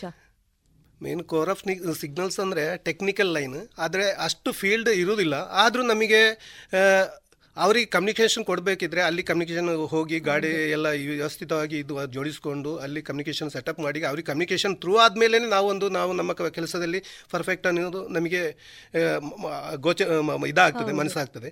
ಇಲ್ಲದಿದ್ದರೆ ಆಗದಿದ್ದರೆ ಏನಾದರೂ ಒಂದು ಕ ಪವರ್ ಆಗಲಿ ಇಲ್ಲ ಕ ಸೆಟ್ಟಿನಲ್ಲಿ ಏನೋ ಫಾಲ್ಟ್ ಬಂದರೂ ನಾವು ಅದನ್ನು ನಮ್ಮನ್ನು ತಪ್ಪು ಅಂತ ತೋರಿಸುವ ಹಾಗಿಲ್ಲ. ಅದಕ್ಕೆ ವ್ಯವಸ್ಥೆಯನ್ನು ನಾವು ಮಾಡಿಕೊಳ್ಬೇಕಾಗ್ತದೆ. ಸರ್ ಯಾವ್ದಾದ್ರು ಒಂದು ಘಟನೆ ನೆನಪಿಸ್ಕೊಳ್ಳೋದಾದ್ರೆ, ಇವತ್ತಿಗೂ ನೆನಪಾಗುವಂತ ಒಂದು ಚಾಲೆಂಜಿಂಗ್ ಘಟನೆ ಅಥವಾ ಮರಿಲಿಕ್ಕಾಗದೇ ಇರುವಂತ ಒಂದು ಘಟನೆ ನೆನಪಿಸೋದಾದ್ರೆ? ಅದೇ, ಅದು ನಾನು ಮರಿಲಿಕ್ಕೆ ಆಗದ ಘಟನೆ ಅಂದರೆ, ನಾನು ಫಸ್ಟ್ ಯೂನಿಟಲ್ಲಿ ಹೋದಾಗ, ನಮ್ಮನ್ನೆಲ್ಲ ರಿಕ್ರೂಟ್ ಅಂತ, ಇದೊಂದು ಫಸ್ಟ್ ಸೋಲ್ಜರ್ ಆಗಿ ಹೋದ ನಂತರ, ಇದು ಅಲ್ಲೆಲ್ಲ ಈ ಮೇಘಾಲಯ, ಇಲ್ಲಿ ಅಸ್ಸಾಂ ಕಡೆಯಿಂದ ಅರುಣಾಚಲ ಪ್ರದೇಶದಿಂದ ಬರ್ತಿದ್ರೆ ಅದೊಂದು ಕಾನ್ವಾಯ್ ಟೈಪು ಗಾಡಿಗಳು ಬರೋದು. ಅಂದರೆ ಸೋಲ್ಜರ್ಸ್ ಮೂಮೆಂಟಿಗೂ ಎಲ್ಲ ಇಲ್ಲಿ ಟ್ರೈನ್ ರೂಟ್ ಇರಲಿಲ್ಲ. ಆಗ ಗಾಡಿಗಳ ಮುಖಾಂತರ ಬರೋದು. ಆ ಗಾಡಿಗಳು ಹೊರಡೋ ಮುಂಚೆ ಅದು ಫೀಲ್ಡ್ ಏರಿಯಾ ಕಾರಣ road opening party R O P ಅಂತ ಒಂದು ಟೀಮ್ ಇರ್ತದೆ. ಅದಕ್ಕೆ ಫುಲ್ಲು ಇದಾಗಿ ಆ ರೋಡ್ ಓಪನಿಂಗ್ ಕ್ಲಿಯರೆನ್ಸ್ ಮಾಡಿ ಕೊಡಬೇಕು. ಆ ಟೀಮಿಗೆ ನನ್ನನ್ನು ಹಾಕಿದರು. ಅದರಲ್ಲಿ ಏನಾಯಿತು? ಆ ಒಂದು ಗಾಡಿಗೆ ಇದು ಅಸ್ಸಾಮಿನ ಒಂದು ಪ್ರದೇಶದಲ್ಲಿ ಅಸ್ಸಾಮಿಂದ ಮೇಘಾಲಯಕ್ಕೆ ಹೋಗುವ ಒಂದು ಪ್ರದೇಶದಲ್ಲಿ ಲಿಮಾಕಾಂಗ್ ಪ್ರದೇಶದಲ್ಲಿ ಒಂದು ಓಪನಿಂಗ್ ಹೋಗುವಾಗ ಓಪನಿಂಗ್ ಆಯಿತು ಕಾನ್ವಾಯ್ ಬಂತು. ಬರುವ ಮುಂಚೆ ಮೇಘಾಲಯದ ಇವರು ಟೆರರಿಸ್ಟ್ ಇದ್ದಾರೆ. ಅವರದ್ದು ಒಂದು ಅಲ್ಲಿ ಅಟ್ಯಾಕ್ ಆಯಿತು. ಆಗ ನಮ್ಮ ಗಾಡಿ ಪಲ್ಟಿ ಆಯಿತು. ಗಾಡಿ ಪಲ್ಟಿಯಾಗಿ ರೇಡಿಯೋ ನಾವು ನಾವೆಲ್ಲಿಯೋ ಎಲ್ಲ ಒಂಥರ ಘಟನೆ ಅದು ನಡೆದೋಯ್ತು. ಆದರೆ ಏನು ಹೆಪನಿಂಗ್ಸ್ ಆಗಲಿಲ್ಲ. ಎಲ್ಲರೂ ಸೇಫ್ ಆಗಿದ್ರು. ಮತ್ತೆ ನಮ್ಮನ್ನು ಹುಡುಕಿಕೊಂಡು ಮತ್ತೆ ಬೇರೆ ಬಂದರು. ಅಂದರೆ ನಮಗೆ ಅಲ್ಲಿ ಬ ಫೈರಿಂಗ್ ಆಗುವಾಗ ನಮ್ಮಲ್ಲಿ ಇದು ಇದ್ದರೂ ಆ ಏರಿಯಾದ ಗಾಡಿ ಎಲ್ಲ ಪಲ್ಟಿಯಾದ ಕಾರಣ ನಮಗೆ ಏನು ಮಾಡುವ ಆಗಿರಲಿಲ್ಲ ಮತ್ತೆ ಅದೆಲ್ಲ ಪುನಃ ನಮ್ಮ ಟೀಮ್ ಬಂತು. Q R T quick reaction team ಅಂತ ಇದೆ. ಅವ್ರು ಬಂದರು. ಅವರು ಬಂದು ಎಲ್ಲ ಸೇಫಾಗಿ ನಾವು ಇದು ಮಾಡಿದೆವು. ಇನ್ನೊಂದು ನನ್ನ ಸರ್ವಿಸ್ನಲ್ಲಿ ಘಟನೆ ನಡೆದಿತ್ತು. ಅದೇ ನನ್ನ ಫಸ್ಟ್ ಯೂನಿಟಲ್ಲೇ ಈ ಘಟನೆಗಳು ನಡೆದದ್ದು. ಆಗ ನನಗೆ ತುಂಬ ಭಯ ಹುಟ್ಟಿ ಹುಟ್ಟುವಂತೆ ಮಾಡಿತ್ತು. ಯಾಕಂದರೆ ಒಂದು ಈ ಕಾನ್ವಾಯ್ ಹೋಗುವಾಗ ಒಂದು ಗಾಡಿ ಪಲ್ಟಿಯಾಗಿ, ಸುಮಾರು ಅಸ್ಸಾಂ ರೈಫಲ್ನ ತುಂಬ ಜನರು ಅದ್ರ ಇನ್ಕ್ಲೂಡಿಂಗ್ ಫ್ಯಾಮಿಲಿ ಇವರು ಅದರದ್ದು ಡೆತ್ ಆಗಿತ್ತು. ಆಗ ಅವರನ್ನೆಲ್ಲ ತಂದು ಒಂದು, ಆಗ ಆಗ ಈಗಿನ ಹಾಗೆ ಮನೆಗೆ ಕಳಿಸುವಂಥ ಒಂದು ವ್ಯವಸ್ಥೆ ಇರಲಿಲ್ಲ. ಈಗ ತುಂಬ ಒಂದು ಮನೆಗೆ ಕಳಿಸುವಂಥ ಅವರಿಗೆ ಇಲ್ಲಿ ಒಂದು ವ್ಯವಸ್ಥಿತವಾಗಿ ಒಂದು ಅವರ ರೆಸ್ಪೆಕ್ಟ್ ಕೊಟ್ಟು ಅವರನ್ನೊಂದು ಕ್ರಿಮಿನೇಷನ್ ಮಾಡುವಂಥ ಒಂದು ಸ, ಇದನ್ನು ಮಾಡಿದ್ದಾರೆ. ಆದರೆ ಆಗ ಅವರನ್ನೆಲ್ಲ ಒಟ್ಟಿಗೆ ಒಂದೇ ಸ ಏರಿಯಾದಲ್ಲಿ ಅವರನ್ನು ಕ್ರಿಮಿನೇಷನ್ ಮಾಡ್ತಿದ್ರು. ಆವಾಗ ನಾನಂತೂ ಹೊಸದಾಗಿ ಸೇರಿದ, ಅಲ್ಲಿ ನನಗೆ ನೈಟ್ ಡ್ಯೂಟಿ ಇತ್ತು, ಅಂದರೆ ಇದರ ಕ್ರಿಮಿನೇಷನ್ ಆಗುವಾಗ ಸುತ್ತ.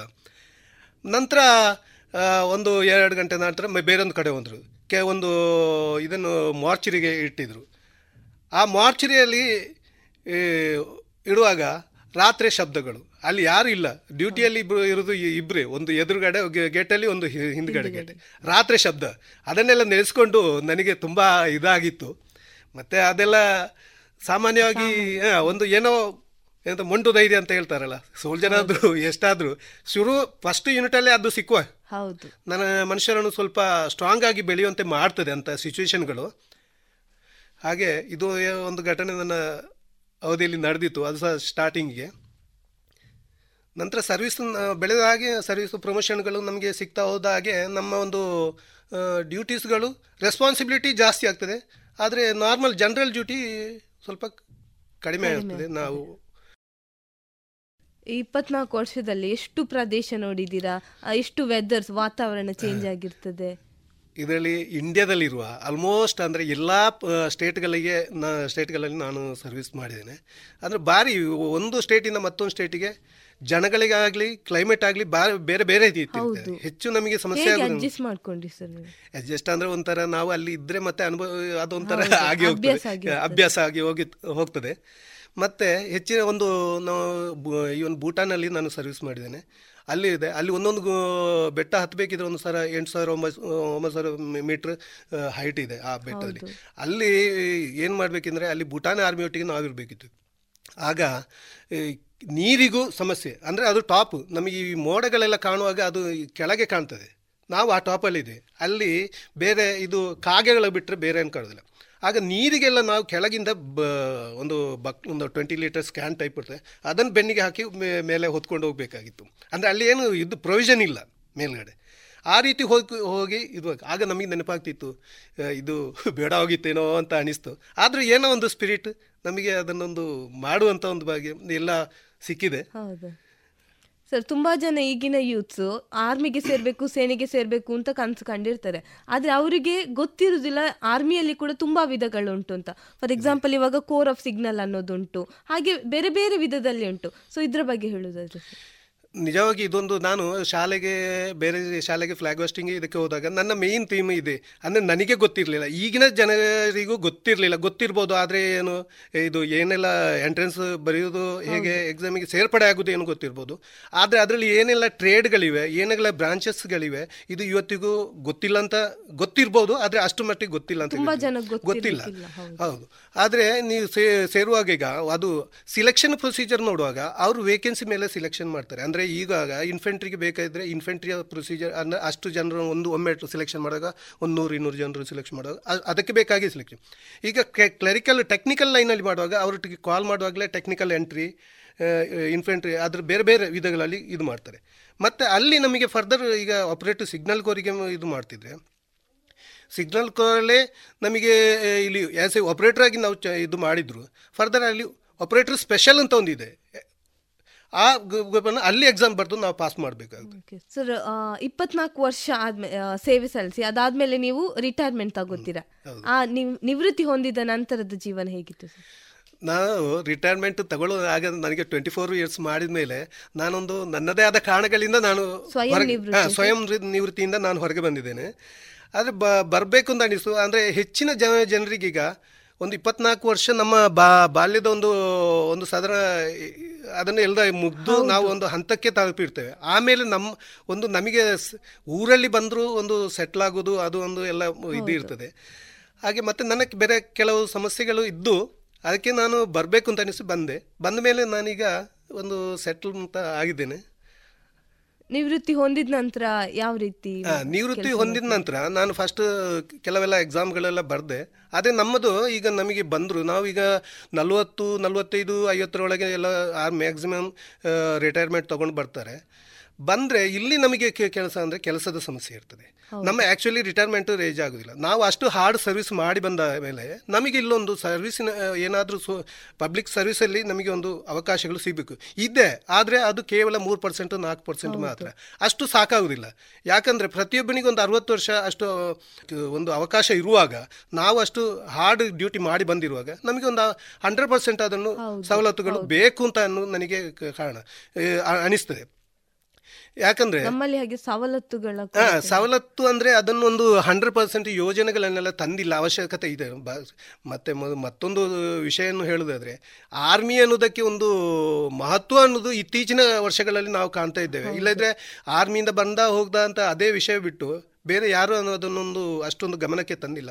ಆದರೆ ಈಗಿನ ಒಂದು ಇದರಲ್ಲಿ ಒಂದು ಭಾರಿ ಒಂದು ಸೋಷಿಯಲ್ ಮೀಡಿಯಾಗಳಲ್ಲೇ ಆಗಲಿ ಸರ್ಕಾರವೇ ಆಗಲಿ ಎಲ್ಲದಕ್ಕೂ ಒಂದು ಆರ್ಮಿಗೆ ಒಂದು ಮಹತ್ವವನ್ನು ಕೊಟ್ಟಿದ್ದಾರೆ. ಅದು ಎಲ್ರಿಗೂ ಒಂದು ಹುರುಪನ್ನು ತುಂಬಿಸ್ತದೆ ಮತ್ತು ಸೇರುವಂತೆ ಅವರನ್ನು ಒಂದು ಪ್ರೇರೇಪಿಸ್ತದೆ. ಸರ್ ನಿವೃತ್ತಿ ಹೊಂದಿದ ನಂತರ ಪ್ರಸ್ತುತ ಎಲ್ಲಿದ್ದೀರಿ ಮತ್ತು ನಿಮ್ಮ ಸಾಂಸಾರಿಕ ಜೀವನ ಹೇಗೆ ನಡೀತು ನಿವೃತ್ತಿ ಹೊಂದಿದ ನಂತರ ನಾನು ಇಲ್ಲಿ ಪುತ್ತೂರಿಗೆ ಮುಕ್ಕಂಪಾಡಿ ಅನ್ನೋ ಜಾಗಕ್ಕೆ ನಾನು ನನ್ನ ಮನೆಯನ್ನು ಶಿಫ್ಟ್ ಮಾಡಿಕೊಂಡಿದ್ದೇನೆ. ಇಲ್ಲೇ ಮನೆ ತೆಗೆದು ಇದೆ. ನನ್ನ ಮಿಸ್ಸಸ್ ಇಲ್ಲಿ ಕೊಂಬೆಟ್ಟು ಜೂನಿಯರ್ ಕಾಲೇಜಲ್ಲಿ ಸರ್ವಿಸ್ ಮಾಡ್ತಿದ್ದಾರೆ. ಮತ್ತು ಮಕ್ಕಳು ಆಗಿ ಮ- ಮಗಳು ಸೆಕೆಂಡ್ ಪಿ ಯು ಓದ್ತಿದ್ದಾಳೆ. ಮಗ ಸಿಕ್ಸ್ತಲ್ಲಿ ಓದ್ತಾ ಇದ್ದೇನೆ. ಇಲ್ಲಿ ಆರಾಮಾಗಿ ಒಂದು ಜೀವನವನ್ನು ನಡೆಸ್ತಾ ಇದ್ದೇನೆ. ಸರ್ ಭಾರತೀಯ ಸೇನೆಯಲ್ಲಿ ಇಪ್ಪತ್ನಾಲ್ಕು ವರ್ಷಗಳ ಕಾಲ ಸೇವೆ ಸಲ್ಲಿಸಿದ್ದೀರಾ? ಸೊ ಯಾವುದೆಲ್ಲ ಬ್ಯಾಜಸ್ ಸಿಕ್ಕಿದೆ ಸರ್ ನಿಮಗೆ? ಪದಕಗಳಾಗಿರ್ಬೋದು ಬ್ಯಾಜ್ಗಳು ನಮ್ಮ ಸರ್ವಿಸಿನ ಪ್ರಕಾರ ನಮಗೆ ಸಿಗ್ತಾ ಇರ್ತವೆ ಮತ್ತು ನಾವು ಮಾಡಿದ ಫೀಲ್ಡ್ ಸರ್ವಿಸ್ ಮೇಲೆ ಸಿಗ್ತಾ ಇರ್ತದೆ. ಮತ್ತು ಒಂದು ಫಿಫ್ಟಿ ಇಯರ್ಸಿಂದು ಮತ್ತು ವಾ, ವಾರಿನಲ್ಲಿ ಇದು ಮಾಡಿದರೆ ಮೆಡಲ್ಸ್ಗಳು ನಮಗೆ ಸಿಗ್ತಾ ಇರ್ತವೆ. ನನ್ನ ಪ್ರಕಾರ ನನಗೆ ಫೀಲ್ಡ್ ಸರ್ವಿಸು ಈ ಮೆಡಲ್ಗಳೆಲ್ಲ ಸಿಕ್ಕಿದ್ದಾವೆ ಆದರೆ ವಾರ್ ಮಾಡುವಂಥ ಒಂದು ಸಂದರ್ಭ ನನ್ನ ಇದರಲ್ಲಿ ಬರಲಿಲ್ಲ. ಕಾರ್ಗಿಲ್ ಆಪರೇಷನ್ ಆಗುವ ತನಕ ನಾ ಆಪರೇಷನ್ ಆಪರೇಷನ್ ಆಗುವ ಸಂದರ್ಭದಲ್ಲಿ ನಾನು ಜಮ್ಮಲ್ಲಿ ಸರ್ವಿಸ್ ಮಾಡ್ತಾ ಇದ್ದೆ. ಆದರೆ ಅದರ ಮೆಡಗಳು ಸಿಕ್ಕಿ ಸಿಕ್ಕಿದೆ ನನಗೆ. ಸರ್ ಬರೀ ಒಂದೆರಡು ವರ್ಷ ಅಲ್ಲಿ ಇಪ್ಪತ್ನಾಲ್ಕು ವರ್ಷ ನೀವು ದೇಶ ಸೇವೆ ಮಾಡಿದ್ದೀರಾ? ಹಾಗಾಗಿ ನಿಮ್ಮ ಮನೆಯವರಿಗೆ ಮತ್ತು ಮಕ್ಕಳಿಗೆ ಎಷ್ಟು ಹೆಮ್ಮೆ ಇದೆ ಸರ್ ನಿಮ್ಮ ಬಗ್ಗೆ? ನಿಜವಾಗಿ ಇದು ಒಂದು ಹೆಮ್ಮೆ ವಿಷಯ. ಆವಾಗ ನನಗೆ ಅದರ ಬಗ್ಗೆ ಏನು ಅನಿಸ್ತಿರ್ಲಿಲ್ಲ. ಈಗ ಅಂದರೆ ನಾವು ಇದನ್ನೊಂದು ಈಗ ಯುವ ಜನರಿಗೆ ಆಗಲಿ, ಯಾರೇ ಆಗಲಿ, ಇದನ್ನು ಒಂದು ನಾವು ಈಗ ಐ ಟಿ, ಮೆಡಿಕಲ್ ಇಂಥ ಒಂದು ಕೆಟಗರಿಯನ್ನೇ ನಾವು ಸಿಲೆಕ್ಷನ್ ಆಗ, ಮಾಡುವ ಬದಲು ಈ ಆರ್ಮಿ, ಏರ್, ನೇವಿ ಏರ್ಫೋರ್ಸ್ ಅನ್ನುವ ಈ ಒಂದು ಕೆಟಗರಿಯನ್ನು ನಾವು ಸಿಲೆಕ್ಷನ್ ಮಾಡಬೇಕು. ಅಲ್ಲ, ಮಾಡಿದರೆ ಏನಂದರೆ, ಇದು ಒಂದು ಮೆಸೇಜ್ ಏನಂದರೆ, ಇದು ಒಂದು ಉದ್ಯೋಗವನ್ನು ಕಲ್ಪಿಸುವ ಒಟ್ಟಿಗೆ ನಮ್ಮ ದೇಶ ಸೇವೆಯನ್ನು ಮಾಡುವಂಥ ಒಂದು ಅವಕಾಶವನ್ನು ನಮಗೆ ಕೊಡ್ತದೆ. ಒಂದು ಇಂಥ ಒಂದು ಅವಕಾಶ ನಮಗೆ ದೇಶ ಸೇವೆ ಮಾಡುವಂಥ ಒಂದು ಅವಕಾಶವನ್ನು ಉದ್ಯೋಗ ಉದ್ಯೋಗದ ಒಟ್ಟಿಗೆ ಕೊಡ್ತಿದ್ರೆ ನಾವು ಇದನ್ನು ಸಿಲೆಕ್ಷನ್ ಯಾಕೆ ಮಾಡಬಾರ್ದು ಅನ್ನೋ ಒಂದು ಕ್ವಶನ್ ಎಲ್ಲರನ್ನು ನಾವು ನಮ್ಮನ್ನು ಪ್ರಶ್ನಿಸಬೇಕು. ಹಾಗಿರುವಾಗ ಒಂದನೇದಾಗಿ ನನಗೆ ಅತ್ಯಂತ ಜೀವನದಲ್ಲಿ ಖುಷಿಯಾದ ವಿಷಯ ವಿಷಯ ಅಂದರೆ ನಾನು ಇಲ್ಲಿದ್ದರೆ ಹೇಗೋ ಹೇಗೋ ಎಲ್ಲೋ ಹೇಗೋ ಬೆಳೀತಿದ್ದೆ. ಆದರೆ ಇಲ್ಲಿ ಆರ್ಮಿಗೆ ಹೋದ ನಂತರ ನಮಗೊಂದು ಒಂದು ಈಗ ನಾನು ಮೊದಲೇ ಹೇಳಿದ ಹಾಗೆ ಒಂದು ಗಿಡ ಹೇಗೆ ಅಡ್ಡ ದಿಡ್ಡಿಯಾಗಿ ಬೆಳೀತಾ ಇರ್ತದೆ ಅದನ್ನು ಸೀದಾ ಬೆಳಿಬೇಕಿದ್ರೆ ಅದನ್ನು ಟೈಮ್ ಅದರ ಇದನ್ನೆಲ್ಲ ಪ್ರೋಣಿಂಗ್ ಅದು ಇದು ಮಾಡಿಕೊಂಡು ಅದನ್ನು ಸ್ಟ್ರೈಟ್ ಹಾಕಿ ಇಟ್ಟರೆ ಅದೊಂದು ಚಂದ. ಹಾಗೆ ನಮಗೆ ಜೀವನದಲ್ಲೊಂದು ಹೇಗೆ ಬದುಕಬೇಕು ಅನ್ನೋದು ಈವನ್ ನಾನು ಈಗಲೂ ಈಗ ಬಂದ ಮೇಲೆ ನಾವು ಬೆದ್ದ ಬೆಳಿಗ್ಗೆ ಎದ್ದ ಮೇಲೆ ನಮ್ಮ ಬೆಡ್ ಇಂದ ಹಿಡಿದು ಲಾಸ್ಟ್ ನಾವು ವಾಪಸ್ ಮನೆಗೆ ಬರುವ ತನಕ ಆ ಒಂದು ಕೆಲಸಗಳನ್ನು ನೀಟ್ನೆಸ್ ಮಾಡಬೇಕು. ನಾವೀಗ ಒಂದು ಹೊರಗೆ ಹೋದಾಗ ಒಂದು ಪಾರ್ಕಿಂಗ್ ಮಾಡುವಾಗ ಒಂದು ರೋಡಲ್ಲಿ ಹೋಗ ಅಡ್ಡದಿಡ್ಡಿಯಾಗಿ ನಿಲ್ಲಿಸುವ ಬದಲು ನಮಗೆ ಆ ನಮಗೆ ಒಂದು ನಮ್ಮ ತಲೆಯಲ್ಲಿ ಒಂದು ಆ ಐಡಿಯಾ ಇದು ಹೋಗ್ಬೇಕು. ನಾನು ಹೀಗೆ ನಿಲ್ಲಿಸಿದ್ರೆ ಮತ್ತೊಬ್ಬ ನಿಲ್ಲಿಸ್ಬೋದು ಅಂತ ಒಂದು ವ್ಯವಸ್ಥೆ ಇರಬೇಕು. ಮತ್ತೊಂದು ವಿಷಯ ಅಂದರೆ ಸಾಮಾನ್ಯವಾಗಿ ಈಗ ಈ ಜನರು ಎಲ್ಲ ಒಂದು ಒಂದು ನೆರೆ ಬರಲಿ ಒಂದು ಬಿಲ್ಡಿಂಗ್ ಬೆಂಕಿ ಹಿಡಿಲಿ ಒಂದು ಇದಾಗಲಿ ಏನಾದರೂ ಟೆರರಿಸ್ಟ್ ಆಗಿ ಮಿಲಿಟೆಂಟ್ ಆಗಿ ಏನಾದರೂ ಎಲ್ಲದಕ್ಕೂ ವಾರ ವಾರಿಗೆ ಆರ್ಮಿ ಇರುವುದು ವಾರಿಗೆ. ಬಟ್ ಈಗ ಎಲ್ಲ ಇವೆಂಟ್ಗಳಿಗೂ ಒಂದು ಆರ್ಮಿಯನ್ನು ಕರೆಯುವಂಥ ಸಾಮಾನ್ಯವಾಗಿದೆ. ಆದರೆ ನನ್ನದೊಂದು ರಿಕ್ವೆಸ್ಟ್ ಅಂದರೆ ಈಗ ಪ್ರತಿಯೊಂದು ಹಂತದಲ್ಲಿ ಅಂದರೆ ಒಂದು ತಾಲೂಕಾಗಲಿ ಒಂದು ಊರಾಗಲಿ ಈ ಯುವಕರು ಒಂದು ಟೀಮನ್ನು ಕಟ್ಕೊಳ್ಬೇಕು ಅವರಲ್ಲಿ ಒಂದು ಮನಸ್ಥಿತಿ. ಒಂದು ಆಕ್ಸಿಡೆಂಟ್ ಆಯಿತು ಎಲ್ಲ ಹೋಗಿ ಫೋಟೋ ತೆಗೆಯೋ ಬದಲು ಅವರಿಗೆ ಒಂದು ಏನೋ ಒಂದು ರೆಸ್ಕ್ಯೂ ಟೀಮ್ ಅದನ್ನು ಮಾಡುವಂಥ ಒಂದು ಮನೋಭಾವನೆ ಬರಬೇಕು ಅವರಿಗೆ. ಇಲ್ಲಾಂದರೆ ಪೊಲೀಸ್ ಬರ್ತಾರೆ ಅಡ್ಮಿನಿಸ್ಟ್ರೇಟಿವ್ ಇದು ಬರ್ತಾರೆ ಡಿಪಾರ್ಟ್ಮೆಂಟ್ ಬರ್ತಾರೆ ಹಾಗೆ ಕಾದ್ಕೊಂಡ್ರೆ ಅಲ್ಲಿ ಏನು ಇದಿಲ್ಲ. ಒಂದು ಟ್ರೈನ್ ಟ್ರೈನ್ ಆಕ್ಸಿಡೆಂಟ್ ಆಯಿತು. ಎಲ್ಲ ನೋಡಿಕೊಂಡು ಫೋಟೋ ಕ್ಲಿಕ್ಸ್ ಮಾಡಿ ಯೂಟ್ಯೂಬ್ ಇದ್ರ ಫೇಸ್ಬುಕ್ಕಲ್ಲಿ ಅಪ್ಲೋಡ್ ಮಾಡೋ ಹೊರತು ಬೇರೆ ಅನ್ನೋದಿಲ್ಲ ಮತ್ತು ಅವರು ಬರಲಿಲ್ಲ ಇವ್ರ ಮೇಲೆ ನಾವು ಡಿಪಾರ್ಟ್ಮೆಂಟ್ಗಳ ಮೇಲೆ ಗೂಬೆ ಕೂಡಿಸುವ ಬದಲು. ನಮಗೊಂದು ಯುವಕರಿಗೆ ಆ ಒಂದು ಶಕ್ತಿ ಬರಬೇಕು. ಏನು ನಮ್ಮ ಕೆಲಸ ಏನು ಅಂತ. ಒಂದು ಬೆಂಕಿ ಹಿಡಿದ್ರೆ ಬೆಂಕಿ ಹಿಡಿದ್ರೆ ಏನು ನಾವು ಮಾಡ್ಬೋದು. ಅದು ನಮ್ಮ ತಲೆಗೆ ಹೋಗಬೇಕು. ಸಡನ್ ಅಲ್ಲಿ ಸಿಗುವ ಇಕ್ವಿಪ್ಮೆಂಟ್ ಏನು? ಈಗ ಮೇಯ್ನ್ ಒಂದು ರೂಮಲ್ಲಿ ಒಂದು ಬೆಂಕಿ ಹಿಡಿದ್ರೆ ಏನು? ಪವರ್ ಆಫ್ ಮಾಡಬೇಕು. ಮತ್ತು ಏನು ಅಲ್ಲಿ ಸೋರ್ಸಸ್ ಏನು ಸಿಗ್ತದೆ? ಅಲ್ಲಿಂದ ಒಂದು ಮನುಷ್ಯರನ್ನು ಫಸ್ಟ್ ಔಟ್ ಮಾಡಬೇಕು. ಅಂತ ಒಂದು ಇದು ಬೇಕು. ಒಂದು ಪ್ರಾಕ್ಟೀಸ್ ನಮ್ಮ ಸಾಮಾಜಿಕ ಒಂದು ಪರಿಜ್ಞಾನ ಒಂದು ಬೇಕು. ಆದರೆ ಈಗ ಹೆಚ್ಚಿನವರು ಅದು ಮಾಡ್ತಾ ಇಲ್ಲ. ಅದನ್ನು ಬೆಳೆಸ್ಕೊಳ್ಬೇಕು ಅನ್ನೋ ನನ್ನ ಒಂದು ನೀವೇ ಹೇಳಿದಾಗ ಇವತ್ತಿನ ನಮ್ಮ ಯುವ ಪೀಳಿಗೆ ತುಂಬಾ ಆರಾಮವಾಗಿ ಬೆಳೀತಾ ಉಂಟು. ನಮಗೆ ಮೊಬೈಲ್ ಅದೇ ಆಯ್ತು. ಸೊ ಹೀಗಾಗಿ ಸೇನೆಗೆ ಸೇರ್ಬೇಕು ಅಂತ ಇದ್ರೆ ಅಲ್ಲಿ ತುಂಬಾ ಚಾಲೆಂಜಸ್ ಬರ್ತದೆ. ಅದನ್ನೆಲ್ಲ ಹೇಗೆ ಎದುರಿಸಬಹುದು ಮತ್ತೆ ಹೇಗೆ ಪ್ರಿಪೇರ್ ಆಗಬೇಕು ಸರ್ ಇವಾಗ್ಲಿ ಇವಾಗಿಂದಲೇ? ಒಂದು ಸೇನೆಯಲ್ಲಿ ಎಷ್ಟೋ ಒಂದು ಲಿಮಿಟೇಷನ್ ಎಲ್ಲದಕ್ಕೂ ಇದೆ. ನಾವು ಕಾಲೇಜಲ್ಲಾದರೂ ಶಾಲೆಯಲ್ಲಾದರೂ ಎಲ್ಲ ಎಷ್ಟು ಇದೆ. ಅದರ ಯಾವಾಗ ಅದರ ಕಾಲ್ ಮಾಡ್ತಾರ ಆವಾಗ ಅದಕ್ಕೆ ಬೇಕು. ಒಂದು ಫಿಸಿಕಲ್ ಫಿಟ್ನೆಸ್ ನಮ್ಮೊಂದು ಜೀವನದಲ್ಲಿ ಹೊರಗೆ ಇರ್ತಿದ್ರು ಒಳಗೆ ಇರ್ತಿದ್ರು ನಾವು ಮಾಡಲೇಬೇಕಾಗ್ತದೆ. ಒಂದು ಬೆಳಿಗ್ಗೆ ಎದ್ದು ಒಂದು ಎರಡು ಕಿಲೋಮೀಟ್ರ್ ಮೂರು ಕಿಲೋಮೀಟ್ರ್ ಓಡುವುದು ಮತ್ತೊಂದು ಸ್ವಲ್ಪ ಪುಷಪ್ ಇದನ್ನೆಲ್ಲ ನಾವು ರೂಟೀನ್ ಆಗಿ ಮಾಡ್ಕೊಳ್ಬೇಕು. ಮಾಡಿಕೊಂಡು ಹಾಂ ಮಾಡ್ಕೊಳ್ಬೇಕು ಬೆಳಿಗ್ಗೆ ಅದು ನಮಗೆ ಫಿಸಿಕಲ್ ನಮಗೆ ಇದಕ್ಕೂ ಒಳ್ಳೇದು ಆರೋಗ್ಯಕ್ಕೂ ಒಳ್ಳೇದು. ಅದನ್ನು ಮಾಡಿಕೊಂಡ್ರೆ ಅದು ಮತ್ತೆ ಮತ್ತೆ ಎಕ್ಸಾಮಲ್ಲಿ ಬರೆದು ನಾವು ಪಾಸ್ ಹಾಗಂತ ಹೇಳಿ ಎಲ್ರಿಗೂ ಸೆಲೆಕ್ಷನ್ ಆಗೋದಿಲ್ಲ ಕೆಲವರು ಹೈಟ್ ಕಡಿಮೆ ಇರ್ತಾರೆ ಕೆಲವರು ಓಟದಲ್ಲಿ ಫಿಸಿಕಲಿ ಇದಾಗಿ ಸ್ಪೋರ್ಟ್ಸ್ ಅಲ್ಲಿ ಕಮ್ಮಿ. ಇರ್ತಾರೆ. ಆದ್ರೆ ಒಂದು ಅವರೇಜ್ ಇದ್ದವರು ಎಲ್ರಿಗೂ ಹೋಗ್ಬಹುದು ಚಾನ್ಸ್ ಉಂಟು. ಚಾನ್ಸ್ ಉಂಟು. ಮತ್ತೆ ಈ ಮೊಬೈಲು ಮತ್ತೆ ಈ ಇದು ಇದೆಲ್ಲ ಬಂದ ಮೇಲೆ ಇದಕ್ಕೆಲ್ಲ ಜಾಸ್ತಿ ನಮ್ಮ ಸರ್ವಿಸ್ ಅಲ್ಲಿ ನಮಗೆ ಅಲ್ಲಿ ಅವರು ಕೊಡೋ ಪರ್ಮಿಷನ್ ಇಲ್ಲ. ಆದ್ರೂ ಈಗೀಗ ಅದರೊಂದು ಚೂರು ಪರ್ಮಿಷನ್ ಕೊಡ್ ಕೊಡ್ತಾರೆ. ಸರ್, ಇಷ್ಟು ಹೊತ್ತು ನಮ್ಮ ಜೊತೆ ನಿಮ್ಮ ಆರ್ಮಿ ಅವಧಿಯಲ್ಲಿ ಆದಂತಹ, ನಿಮ್ಮ, ನೀವು ಸೇವೆ ಸಲ್ಲಿಸಿದ ಅವಧಿಯಲ್ಲಿ ಆದಂತಹ ಕೆಲವೊಂದಿಷ್ಟು ಘಟನೆಗಳನ್ನು ನಮ್ಮ ಜೊತೆ ಹಂಚಿಕೊಂಡ್ರಿ. ನೀವು ನಮ್ಮ ದೇಶವನ್ನು ರಕ್ಷಣೆ ಮಾಡಿದ್ರಿ. ಹಾಗಾಗಿ ನಾವು ಖಂಡಿತವಾಗಿಯೂ ನಿಮ್ಮನ್ನು ಗೌರವಿಸ್ತೇವೆ ಅಂತ ಹೇಳ್ತಾ ಕಾರ್ಯಕ್ರಮದಲ್ಲಿ ನಮ್ಮೊಟ್ಟಿಗೆ ಇಷ್ಟು ಹೊತ್ತು ಇದ್ದದಕ್ಕೆ ಧನ್ಯವಾದಗಳು ಸರ್. ಧನ್ಯವಾದಗಳು ಮೇಡಮ್. ಅವರು ಮತ್ತೊಂದು, ಈ ವಿದ್ಯಾವರ್ಧಕ ಸಂಘದಕ್ಕೆ ಪುನಃ ನಾನು ಹೇಳ್ತೇನೆ, ಇಂಥ ಒಂದು ಕಾರ್ಯಕ್ರಮ ಆಯೋಜಿಸಿದ್ದಕ್ಕೆ ನಮಗೆ ಒಂದು ಅವಕಾಶ ಕೊಟ್ಟದಕ್ಕೆ, ಒಂದು ಮಾಹಿತಿಯನ್ನು ಎಲ್ಲರಿಗೆ ಕೇಳುವಂತೆ ಮಾಡಿದ ಈ ಎಂಟೈರ್ ಟೀಮಿಗೆ ನನ್ನ ಹೃತ್ಪೂರ್ವಕ ಧನ್ಯವಾದಗಳು. ಇದುವರೆಗೆ ದೇಶ ರಕ್ಷಣೆ, ನಮ್ಮ ಹೊಣೆ. ಮೂವತ್ತ ಆರನೆಯ ಸರಣಿ ಕಾರ್ಯಕ್ರಮದಲ್ಲಿ ಯಶೋಧರ ಮುಕ್ರಂಪಾಡಿ ಅವರ ಯೋಧ ವೃತ್ತಿಯ ಅನುಭವದ ಮಾತುಕತೆಯನ್ನ ಕೇಳಿದಿರಿ. ಇನ್ನು ಮುಂದಿನ ಗುರುವಾರದ ದೇಶ ರಕ್ಷಣೆ ನಮ್ಮ ಹೊಣೆ. ಈ ಸರಣಿ ಕಾರ್ಯಕ್ರಮದಲ್ಲಿ ಮತ್ತೊಬ್ಬ ಹೊಸ ಯೋಧರ ಮಾತುಕತೆಯೊಂದಿಗೆ ಮತ್ತೆ ಭೇಟಿಯಾಗೋಣ.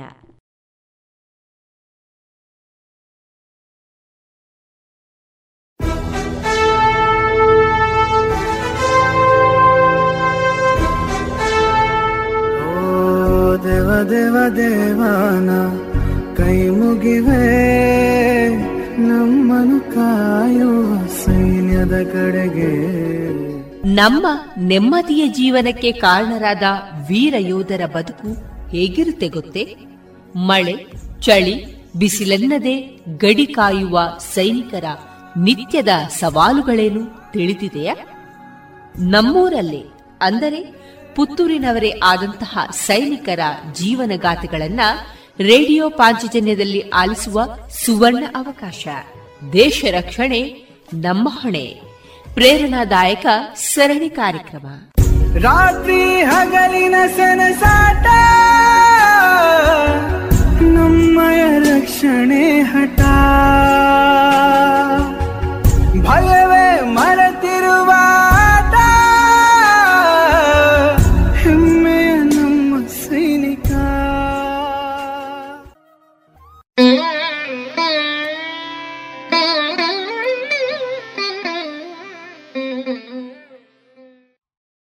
ಇನ್ನು ಮುಂದೆ ಮಧುರ ಗಾನ ಪ್ರಸಾರಗೊಳ್ಳಲಿದೆ.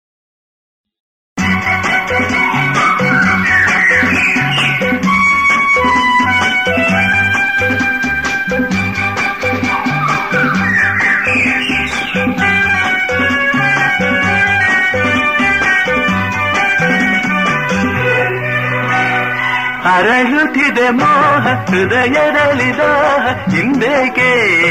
ಹೀಗೇಕೆ? ಈ ರೀತಿ ನನಗೇಕೆ?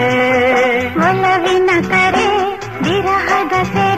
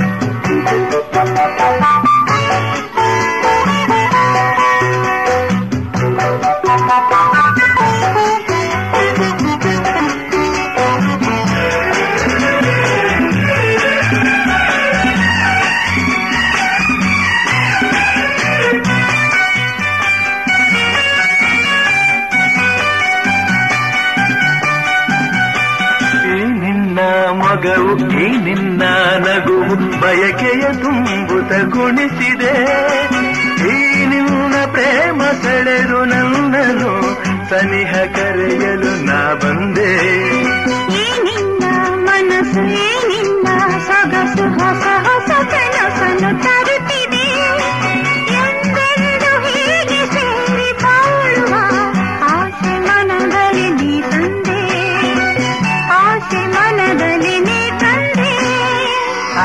ಅರಳುತ್ತಿದೆ ಮೋಹ ಹೃದಯದಲ್ಲಿದ ಹಿಂದೇಕೆ ಹೀಗೇಕೆ ಈ ನನಗೆ ನನಗೇಕೆ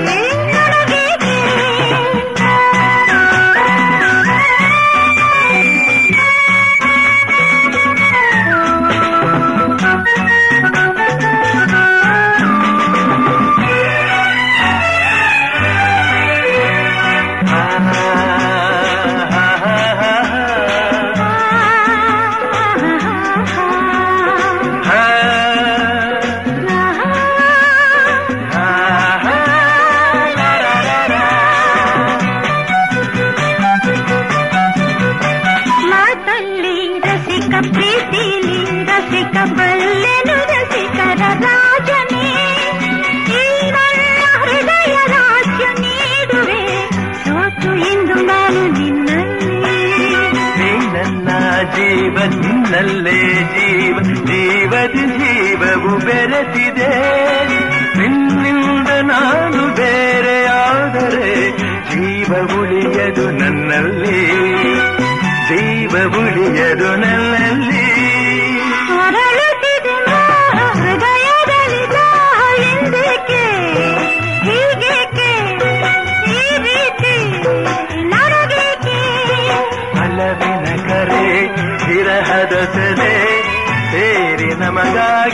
ತಂದಂತ ಹೊಸ ಕಾಣಿಕೆ. ಅರಳುತ್ತಿದೆ ಹೃದಯದಲ್ಲಿದ ಲಾರರ ಆಹಾ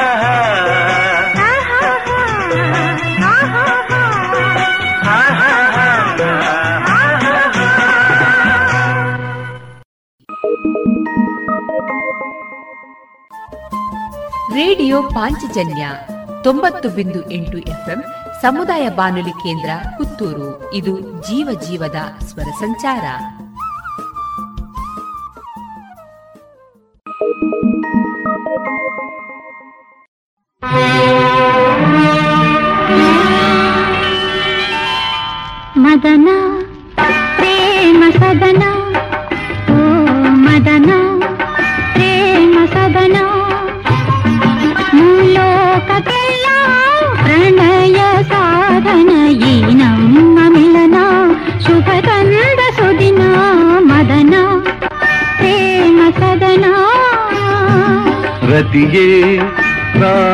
ಸಖಿಯೇ ಓ ರತಿಯೇ ಪ್ರಾಣ ಸಖಿಯೇ. ಸನಿಹ ಬಾರೆ ಪ್ರೇಮ ಸುಧೆಯೇ, ನನಗಾಗಿ ಬಂದ ಸೌಂದರ್ಯ ನಿಧಿಯೇ, ರತಿಯೇ, ಪ್ರಾಣ ಸಖಿಯೇ.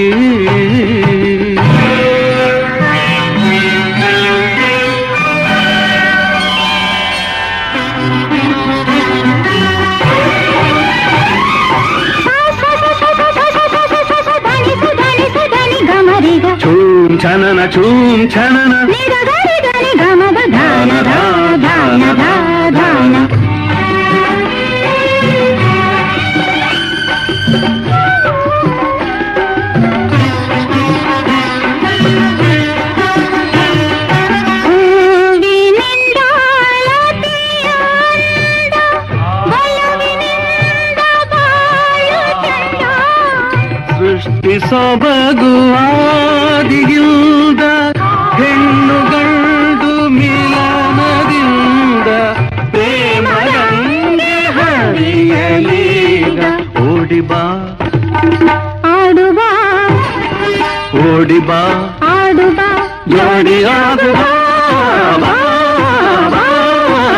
ರತಿಯೇ ಪ್ರಾಣ ಸಖಿಯೇ ಓ ಮದನ ಪ್ರೇಮ ಸದನ ಮೂಲೋಕಕ್ಕೆಲ್ಲ ಪ್ರಣಯ ಸಾಧನ ಈ ನಮ್ಮ ಮಿಲನ ಶುಭ ತಂದ ಸುದಿನ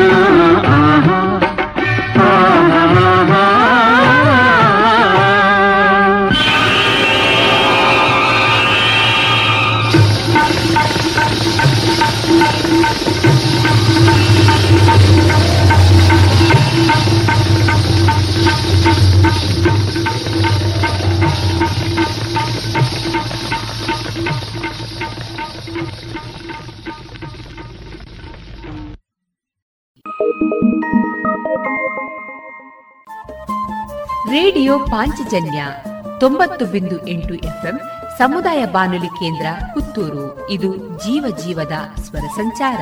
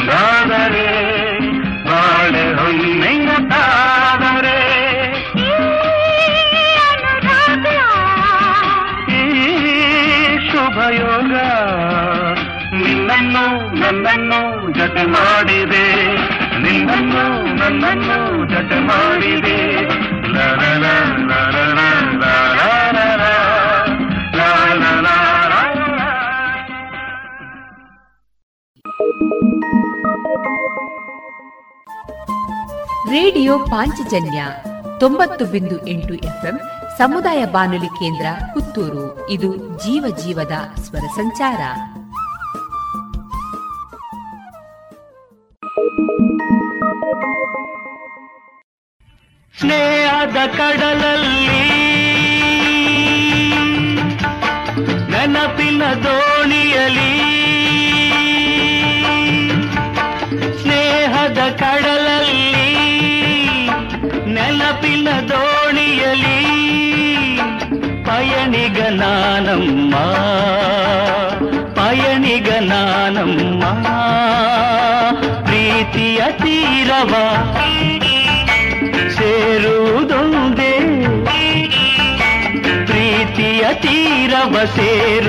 ತಂದೆ ಬಾಳಿನ ಗುರಿಯಮ್ಮ ಬಾಳಿನ ಗುರಿಯಮ್ಮ ಸ್ನೇಹದ ಕಡಲಲ್ಲಿ ನೆನಪಿನ ದೋಣಿಯಲಿ ಪಯಣಿಗ ನಾನಮ್ಮ ಪಯಣಿಗ ನಾನಮ್ಮ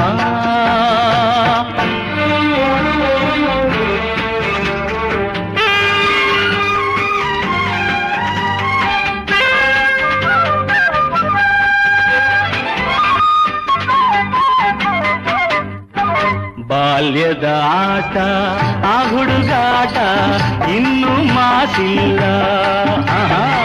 ಬಾಲ್ಯದ ಆಟ, ಆ ಹುಡುಗಾಟ ಇನ್ನು ಮಾತಿಲ್ಲ. ಆಟದೆ ಸೋತು, ರೋಷದೆ ಕಚ್ಚಿದ, ಆಟದೆ ಸೋತು, ರೋಷದೆ ಕಚ್ಚಿದ, ಗಾಯವ ಮರೆತಿಲ್ಲ. ಗಾಯವ ಮರೆತಿಲ್ಲ. ಕಡಲಲ್ಲಿ ನೆನಪಿನ ದೋಣಿಯಲಿ ಪಯಣಿಗ ನಾನಮ್ಮ ಪಯಣಿಗ ನಾನಮ್ಮ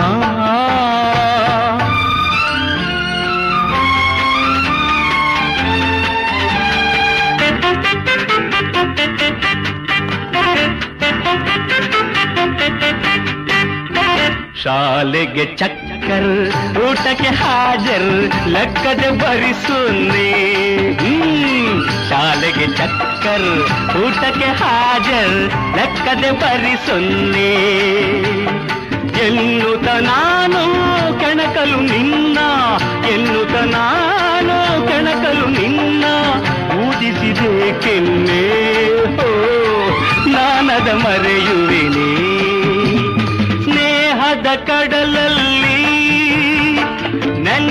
ದೋಣಿಯಲಿ ಪಯಣಿಗ ನಾನಮ್ಮ ಪಯಣಿಗ ನಾನಮ್ಮ ಪ್ರೀತಿಯ ತೀರವ ಸೇರುವುದೊಂದೇ ಪ್ರೀತಿಯ ತೀರವ ಸೇರುವುದೊಂದೇ ಬಾಳಿನ ಗುರಿಯಮ್ಮ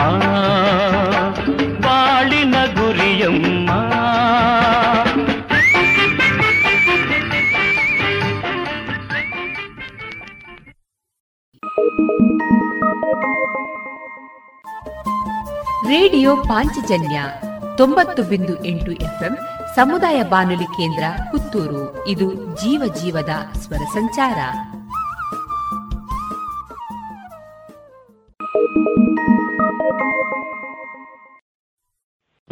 ಮರಿಯಾ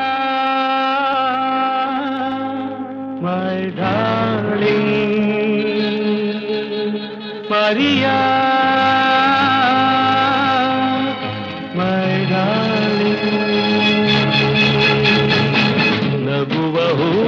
ಸೊಗಸು ಹೊಳೆವ ಹೊನ್ನಂತೆ ಮನಸ್ಸು ನಗುವ ಹೂವಂತೆ ಸೊಗಸು ಹೊಳೆವ ಹೊನ್ನಂತೆ ಮನಸ್ಸು ಮರಿಯ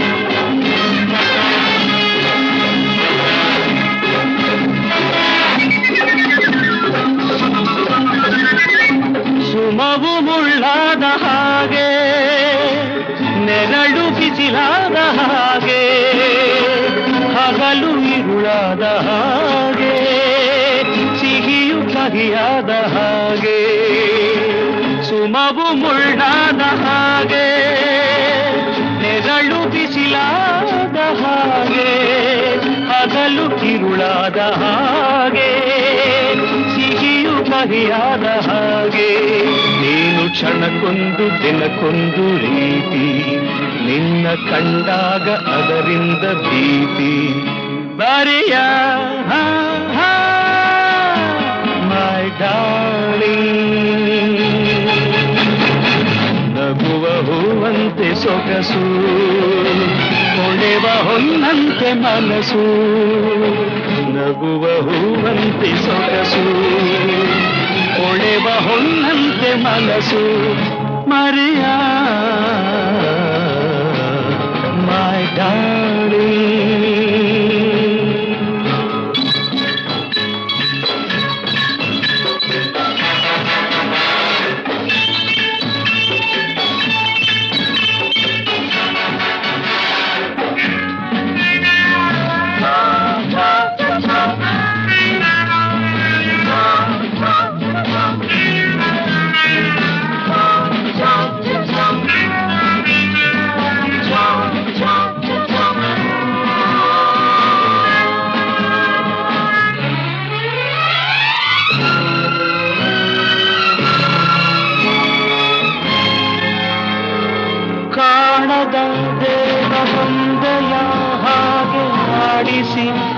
ನಿನ್ನ ನೋಡುವ ಹೀಗೆ ಕಾತಲ ಮೀರಿ ಹೋಗುವ ದಾರಿಯಲ್ಲೂ ಇಲ್ಲ ಮರಿಯ.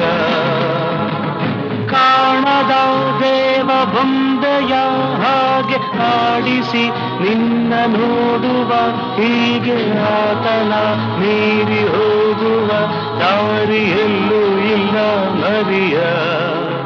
ನಿನ್ನ ಓಡಾಟ ಅವನಾಸೆಯಂತೆ. ನಿನ್ನ ಮನಸ್ಸೆಂದು ಬಾನಾಡಿಯಂತೆ ಮರಿಯ ಮೈ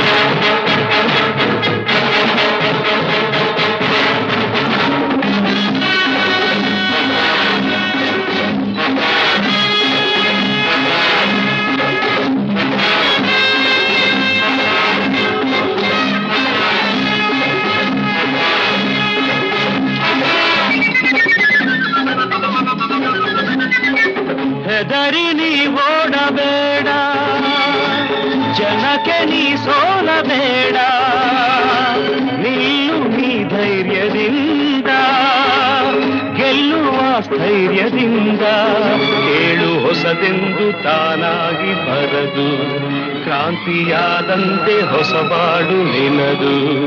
Maria, my darling. ನಗುವ ಹೂವಂತೆ ಸೊಗಸು, ತೊಳೆವ ಹೊನ್ನಂತೆ ಮನಸ್ಸು ನಗುವ ಹೂವಂತೆ ಸೊಗಸು. ತೊಳೆವ ಹೊನ್ನಂತೆ ಮನಸ್ಸು ಮರಿಯ ಮೈ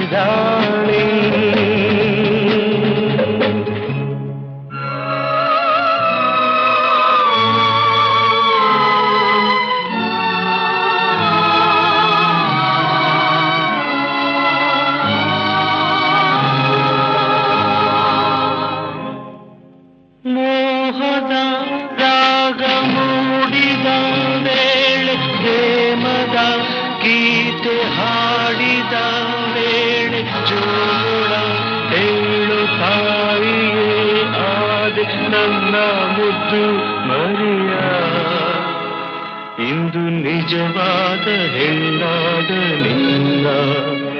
ಕಂಡು ಕನಸೆಲ್ಲ ನಿಜವಾಯ್ತು ಚಿನ್ನ. Maria,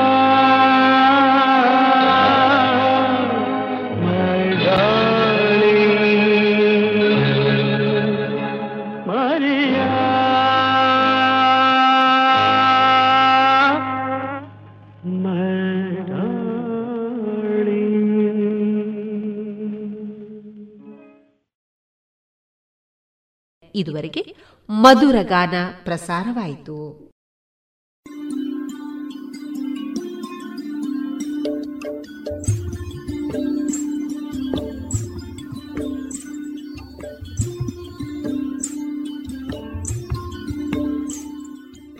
ರೇಡಿಯೋ ಪಾಂಚಜನ್ಯ ಸಮುದಾಯ ಬಾನುಲಿ ಕೇಂದ್ರದಿಂದ ನಿಮ್ಮ ಕಾರ್ಯಕ್ರಮಗಳು ಪ್ರಸಾರವಾಗಬೇಕೇ?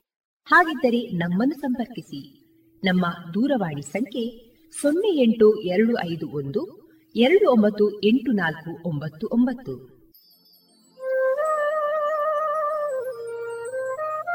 ಗಮನಿಸಿ ಕೇಳುವರೆ ನಮ್ಮ ಕಾರ್ಯಕ್ರಮಗಳನ್ನು ವೆಬ್ಸೈಟ್ ಮೂಲಕ ಕೂಡ ಆಲಿಸಬಹುದು. ನಮ್ಮ ವೆಬ್ಸೈಟ್ ವಿಳಾಸ W W W dot radio Panchajanya dot com. ಇಲ್ಲಿ ಆರ್ಕೈವ್ಸ್ನ ಭಾಗಕ್ಕೆ ಹೋಗಿ ಕ್ಲಿಕ್ ಮಾಡಿದರೆ ಹಳೆ ಕಾರ್ಯಕ್ರಮಗಳನ್ನು ಕೂಡ ಆಲಿಸಬಹುದು. ಜೊತೆಗೆ ನಮ್ಮ ಪ್ರಸಾರವನ್ನು ಆಪ್ ಮೂಲಕವೂ ಕೇಳಬಹುದು. ಪ್ಲೇಸ್ಟೋರ್ನಲ್ಲಿ ಪಾಂಚಜನ್ಯ ಸರ್ಚ್ ಮಾಡಿ, ಡೌನ್ಲೋಡ್ ಮಾಡಿಕೊಂಡು ತಮ್ಮ ಮೊಬೈಲ್ಗಳಿಗೆ ಇನ್ಸ್ಟಾಲ್ ಮಾಡಿದರೆ ರೇಡಿಯೋ ಪ್ರಸಾರದ ಕಾರ್ಯಕ್ರಮವನ್ನು ನೀವು ಆಲಿಸಬಹುದು. ನಮ್ಮ ಪ್ರಸಾರದ ಬಗೆಗೆ ನಿಮ್ಮ ಅಭಿಪ್ರಾಯಗಳನ್ನು ಹಂಚಿಕೊಳ್ಳಲು ನಮ್ಮ ವಿಳಾಸ ರೇಡಿಯೋ ಪಾಂಚಜನ್ಯ ತೊಂಬತ್ತು ಬಿಂದು ಎಂಟು ಎಫ್ಎಂ ಸಮುದಾಯ ಬಾನುಲಿ ಕೇಂದ್ರ, ನೆಹರು ನಗರ, ಪುತ್ತೂರು. ನಮ್ಮ ದೂರವಾಣಿ ಸಂಖ್ಯೆ ಸೊನ್ನೆ ಎಂಟು ಎರಡು ಐದು ಒಂದು, ಎರಡು ಒಂಬತ್ತು ಎಂಟು ನಾಲ್ಕು ಒಂಬತ್ತು ಒಂಬತ್ತು. ಇಮೇಲ್ ವಿಳಾಸ radio Panchajanya at Gmail dot com.